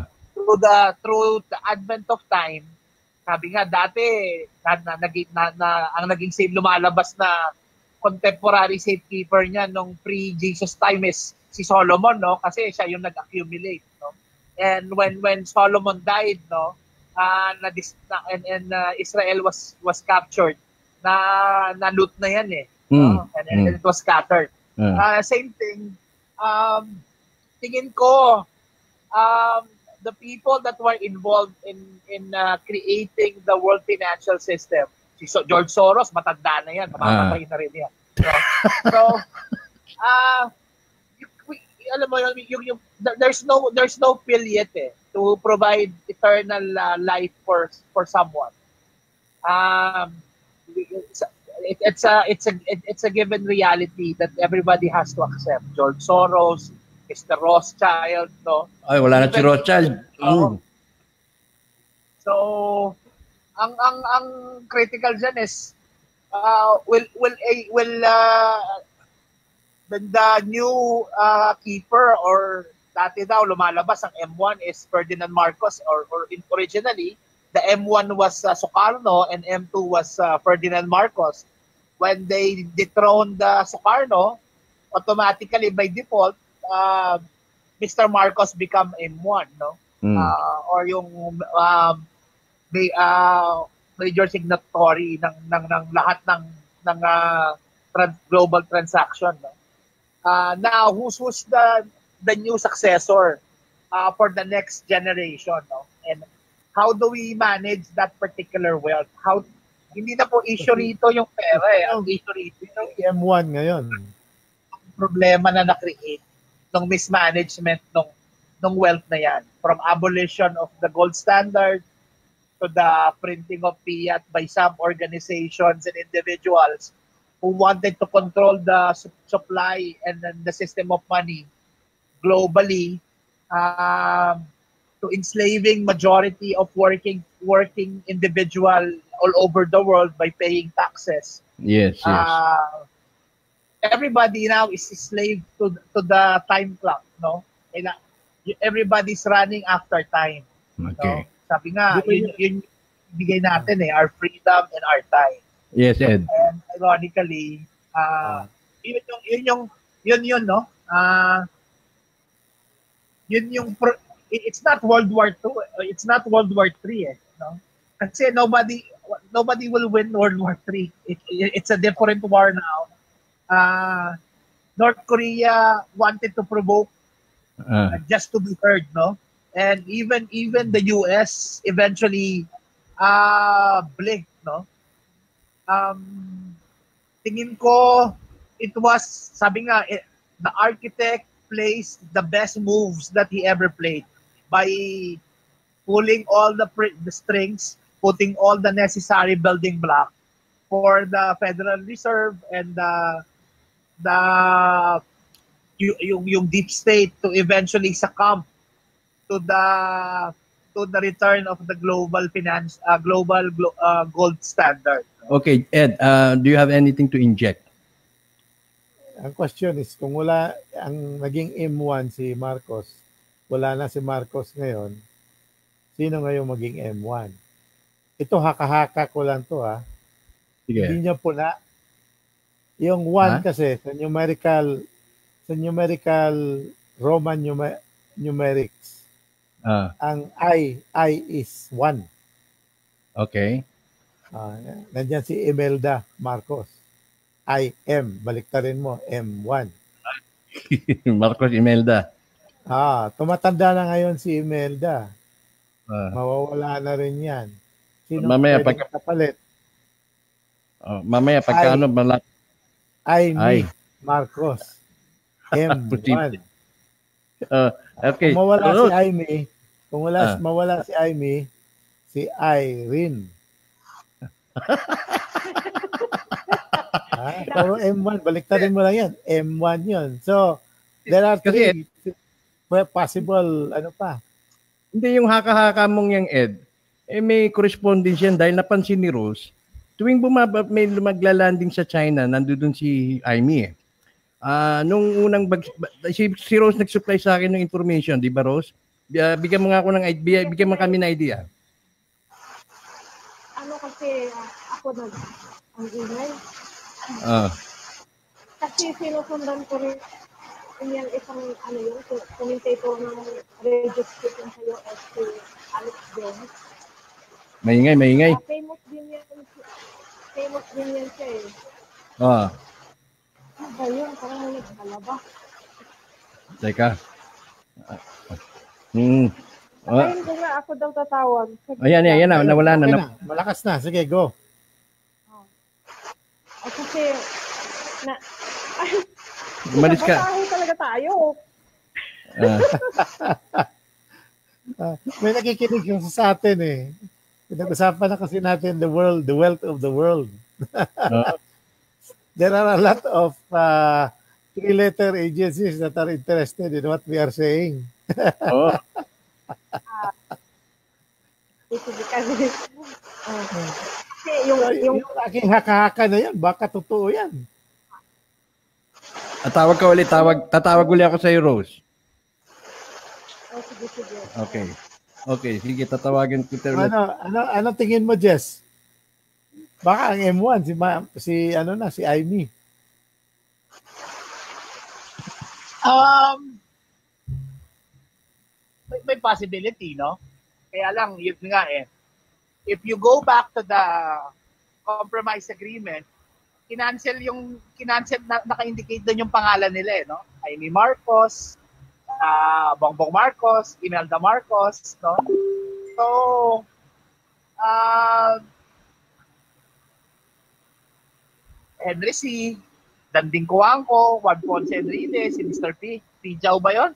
Um, it, they, they, they, they, um, they were trustees and they were disallowed. No? Uh. So, syempre, ang pinagbabasihan natin yung yung agreement na yan eh, na na yung last will and testament, ika nga. May kopya kasi ako. Uh, so, nakalagay doon. So, ibig sabihin, hindi sila, no? somehow, um, may mga minama, may mga may mga trust funds silang sari-sarili. Uh, there were information that circulate uh, circulated in uh, yung mga um, sa Facebook na na trace ng mga investi- investigative journalists doon sa Panama uh, paper leak na merong trust fund si Amy na minamanage sa uh, tapos meron din lumalabas na na 18 billion dollar trust fund na na ang beneficiary is si Irene Marcos. Uh, these are these are um, informations no. They well, may posibilidad na may kanya-kanyang trust fund silang uh, pero perang na inahawakan. Ah, yung, yung mga pero, trust fund na yan, eh, mga kapiranggot lang yan kung tutusin, kung dito kukumpara dun sa pera natin. Now, balikan natin si Rose. Opo. Rose? Rose? Oo. Oh, sige. Okay. Ano yung observation Oo, mo? Okay, okay na. Kasi recently, yung pagdaong nung research uh, ship daw nung China, yung spy ship ng China, nagpunta rin si Amy doon. Kasama na doon si, ano eh, si Ejercito, si Senator uh, JB. Tsaka si Sara, nakita na naman sila. Pero noon, prior to that, meron ka rin na obserbahan na nung landing yung eroplano, nandun din si Amy. Tama ba yun? Oo. After, ano yata, uh, next, in the next day, pumunta siya. Kasi doon ko binasi kasi may nabaho, lahat ng video ni, halos lahat talaga ng video ni Karen Eudes, pinapakinggan ko yan. At saka, kasi na, sinusubaybayan ko rin yan si ano eh, si, si Alex, Alex Jones. Jones. Ano ba sabi ni Alex Jones doon? Nabanggit, halos magkatugma yung mga sinasabi niya at saka ni Karen Eudes na si Marcos nga daw hindi namatay. Nagkaroon nga daw ng circle, back forward. Kaya ang ang theory ni ang theory din nila mag magkapareho. Sabi nila, buhay nga siya, kaya palipat-lipat lang daw siya, either China o Russia. Minsan, nasa submarine daw. Kasi sa akin naman, iniisip ko, magkaedad lang sila ni ni ano eh, Enrile, ni Ramos, ibuhay eh, pang mga yan, si Queen Elizabeth. oh, si Queen Elizabeth, si Queen Elizabeth, ka, uh, hindi ko pa pangalan yung pangalan niya. Inday Saling ang tawag ko siya. Ah, sige, sige eh, iyan, kasabay niya yung nag-stem cell. Kasabay niya yung nag-stem cell, si Inday Saling. Uh. Oh, buhay, buhay pa hanggang ngayon na mas matanda sa kanya yan. Ah, teka, ano, ilang taon na ba si Queen Elizabeth? Kasi si Marcos 1914 eh. 90 plus. 90 plus. Oh, so anyway, uh, may possibility nga na buhay pa tong si Ferdinand Marcos. Kasi na, sinabi nga ni, ni Karen Eudes, nung sinasabi na may sakit daw si President Marcos noon na nagkaroon ng blood transfusion sa Malacanang, eh hindi daw ano yun eh, hindi daw yun about sa kidney niya. Hindi daw ano yun, yun daw yun yung stem cell na ginagawa. Okay. Pero, kasi isipin mo na lang kung halimbawa, ito kung totoong may sakit siya, bakit siya doon mag-ano sa Malacanang? Uh-huh hindi sa hospital. Di ba? Mayroon naman tayong mga anyway. standard na mga hospital. Mm, o pwede naman siya pumunta sa ibang bansa. Bakit mm. sa Malacanang nagtago pa? Okay. O, eh, kaya doon ko rin binabase, doon ko rin yan narinig. Kaya nung sinabi niya na buhay, na ang ang theory nga ni Alex Jun, eh, yung ESN, si Marcos yan eh. Babalik siya. Mm. Okay. Tapos, sa, sa akin lang din, sa theory ko, kasi di ba nung Heroes Day, nawala si Digong. Oh. di ba, hinanap, nawala siya for five days. Aha. Uh-huh. Tapos, oh, may, sa ano lang, sa akin lang, to parang, parang ano ba, kasi bakit yung mga banat niya ngayon tumutugma doon sa mga dokumento na yan, sa mga ano, pati batikan, tinitiran niya. Kasi nga ang Vatican, ang ang sa kuan kasi sa World Bank at ang ang kita kasi sa World Bank ngayon na sila na yung mga deep state na yung, yung sila na ang nag nagha-handle yan ngayon. Tatlo ang naghahati niyan. ang Vatican talaga ang pinakamalaking party. 60% ang kita sa World Bank mapunta sa sa Vatican. Mhm. Okay, okay. Mm-mm. Sige. Ang ang 40% diyan din sa Bank of London kay Queen Elizabeth. Okay. Kaya yung mapunta sa Amerika, ano lang yan sa kanila, bato-bato na lang naiwan sa kanila. Okay. Now, ito ha, so so parang parang nga may tinutumbok 'yon na tuwing pupunta yan magla-landing yung mga ano, baka nga si Presidente Marcos ang ang la, lulan niyan, eh, may submarine at di ba just diyan sa norte merong may facility diyan, may port yata diyan na sa, saan ba yan? Corimao Port po. Corimao Port. Private. Oh, may nakita kong Corimao Port, dinevelop din yata ng China yan eh. Kasi may Ah, dyan po yata po. Opo, opo. Chinese po yung si ah, Filipino-Chinese yung may-ari. pwede bang maglanding ang submarine diyan? Oo, um, may inlet siya.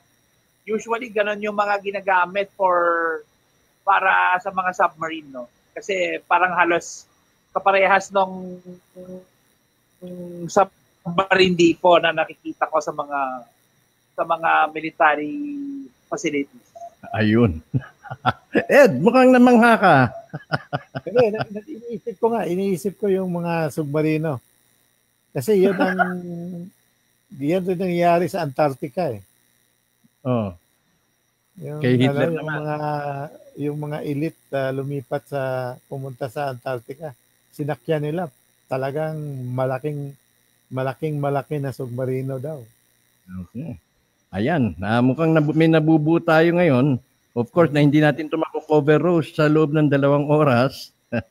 so siguro Oo, eh, apat, apat uh, three minutes na lang tayo.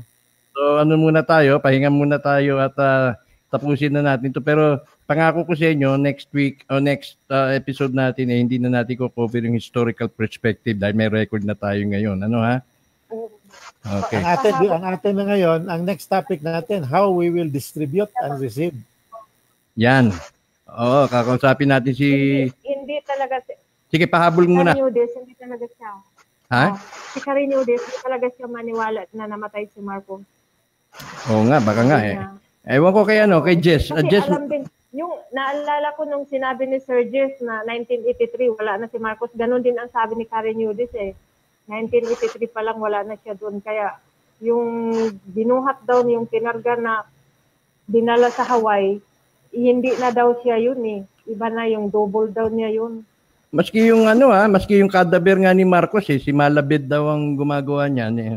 Yung pinakamagaling na na cosmetologist na Alam mga patay. ma, parang kumbinsido din ako eh. Kasi sa mga interview ni Imelda, bakit magkahiwalay sila ng room? No, Di ba yung lately na, yung malapit na sila i ano, yung mga line of APs na, eh, magkahiwalay na sila ng kwarto, tapos kung saan ang yung mga engagement speech ni Marcos, hindi na sila magkasabay. Mm, Parang nagbago. ah, Kaya, eh kasi alam mo naman, ma- may mga ano yun eh. Sabi nga nila, hindi daw si Marcos, hindi ordinaryong tao. Kaya, mara, talagang ano, okay. Mamaya, bag, ba, ba, mabuo natin. bibigyan natin ng mga pahabol na statement. Unahin natin si Jess. Jess, totoo ba? O meron bang hearing dyan sa lugar mo na buhay pa nga si Apo? Ah, marami yung maraming speculations eh. Ako personally naniniwala ako buhay pa. Meron ako nabasa sa Inquirer, kinover nila. Ah, oldest twins, no? Nakatira sila sa Baguio. Yung isa 118 years old, yung isa 115. Ay 100, all, oldest brothers yata or oldest siblings. 115 parehas din silang World War II veteran No? Imagine 119 years old buhay pa. Yung kapatid niya 115. Pareha silang lalaki. Ah so kung titingnan nyo, 1917 si Presidente Marcos. Lalabas noong 2017, ah 100 years old siya. Oo. So kung Yes. lumalabas, 101 lang siya ngayon eh. Tapos with the stem cell technology, ay pwedeng pwede talaga, ano? Oo, eh, yung, yung dalawang magkapatid na yun, hindi pa nag-stem cell yun. Di ba? Imagine that, no? Kaso, nag, nag, nag, nag, ah, nag, kung ako nag-ano rin, no, nag-jive din yung sinabi ko, uh. yung speculations ko noon, sa sinabi ni Ate Rose na, yun nga, yung, yung mga akala nila may TV, na matawag dito sa Le- may, lupus. Uh, dialysis, yeah. nagdadialysis si President Marcos sa Malacanang, oh. pero nadulas din si Imelda Marcos nung in-interview siya ni ni um, Mel Chanco at ni sinabi niya na uh, ah, 1970s pa may stem cell technology na ta- tayo na yung nag, nag, nagpa-pioneer ng stem cell technology. May mga oh. magagaling na Filipino doctors na tayo na nag-venture into stem cell technology at ang uh, Veterans Memorial was one of the hospital that was used no to wow. uh, research and and uh, and uh, venture into that particular uh, field of, of medical technology. Wow. So tama yung sinabi ni, tama rin, parang nag-jive sa hula ni, sa information na nakuha ni Ate Rose. Correct, correct. Alam, uh, ito, hindi ko alam yan eh. Wala akong... Ay, Kasi, ay, uh. oh, pa- panahon ni, ito ba, Sir Jess, panahon ni Marcos, tayo dapat sana ang pinaka-high-tech na tayo daw ang unang nag, nag-implement ng nuclear plant eh. Isa tayo. dapat ang pinakauna sa sabi. Oo, kaso lang yun, hinarang, wala no. na. okay, Ed. Tapos yung sa sa rice na technology. Kaya yes, oo, oh, totoo yan. Kaya ako, para sa akin, iniisip ko buhay siya. Mm. Kaya yung ESM na yan, malamang siya pa rin. Malamang siya pa rin at magbabalik. Mm. Okay. Uh, next, next, next, next time, next time. Next time naman, uh, pag-usapan natin yan. Ano, ano, how to receive, distribute, and receive. Oo. Baka imbitahin natin si ano, Sir, si Ka Luis Yuyongko ha, Sir, para imbitahin natin malaki, si... Marami pa tayong dadanasin. Marami yan. pa. Oo. Marami pang, marami. Kasi magkaroon pa yan ng ano, ID system. Pinaka-late pinaka-latest niyan sa implementation, uh. magkaroon ng ID system. Yung ID system, para na yun ang pinaka, parang ATM card natin. Tsaka siguro nandun na. Doon na ilalagay yung pera natin, ha? Oh, may, may laman. Ah, digital na. Oo. Okay. Sige. Digital. Oo, yun, yun nga. Okay, Rose. Eh, paalam na tayo. Uh, parting shot mo at oh, uh, mga... Sige, nice Nice meeting you, everybody. uh, sa susunod, ha, ito, ito, gagawin natin itong successive series. Depende sa development na masasagap natin. Ha? Samahan mo kami. pa tayo. Okay. Thank you so much, Rose. Thank you so much sa iyong participation. Okay. Uh, Jess? Opo, opo. Uh, pa paalam na tayo muna. Uh, thank, maraming salamat po, uh, Ate Rose uh, Kuya Ed Neri, saka Kuya Anton sa isa na namang uh, pagkakataon na mapag-usapan itong mga uh, ganitong bagay-bagay. Sana maging, maging yun nga, uh, exchange of ideas, information, and hopefully, no, kung buhay man si Tatay Ferdy, nakikinig siya, uh, most probably, uh, medyo nakangiti siya kasi kahit pa paano, maybe we are following the, ano, we are, we are picking up all the necessary signals that he's trying to send us. No? Oh. And sana nga, uh, it would lead to the revival of the Philippine economy and uh, sabi nga, yung uh, the station will be great again. No? Uh, as as the destiny of the Filipino people. Very well said. Maganda, uh, Jess, at uh, help us na ma-spread itong word natin, itong effort na ginagawa natin para sa nation, nation na ito, ha? Okay. Thank you so much, Jess. Uh, sa susunod. po sa ating Okay. Uh, Ed? Yes, Tony. Good night uh, to everybody. Inantok oh. na rin ako. sobra, sobra, ano. Oh, man, we are, two hours tayo ngayon. First time. Oh, ma-IO tayo yan. Tinatawag na information overload. Kaya kailangan i-controlin natin yung information. And Oo, next time. Eh. Marami na, akong natutunan ngayon. Oo, sobra. Sobra. O ate, basahin muna natin. Pasalamatan natin yung ating mga naging participants sa pamamagitan ng ano, uh, messaging, no? Si Adrian Reyes. Uh-huh. Salamat po. May natutunan ako ulit about Marcos. And uh, sa Raelian Movement. O sa, kung regards kami kay Kuya Mansano, Love and Raelian, Happiness, Academy, okay. At uh, si, sino pa ba ito? Ako eh, si Johnny Michael Robledo. Taga Cagayan yata ito siya, no? Good, af- good evening sa iyo, Alexander Katigbak. Kay Kuya Alex, na magkasama tayo one of these days. Sana, uh, Chito Arcilia, uh, Willie Aragon, Alex Katigbak. Si Noel. Hi, hello, Noel. Okay, so yan na lang muna po sa ngayon. Dati meron pa si Eric Santos. Ah, kay Eric Santos, thank you so much sa inyong pakiki maging bahagi ng aming uh, transmission ngayong gabi. Ah, Ed, bukas. Hmm? Bukas. Ano bukas? Monday. Ah. Si Boca Mystic pala, naman. Boca mo. Boca. Oh. Aba, Merong, sunod-sunod na tayo ngayon ah. oo nga eh. No? Ah, Okay. just kami, Taga ang role natin.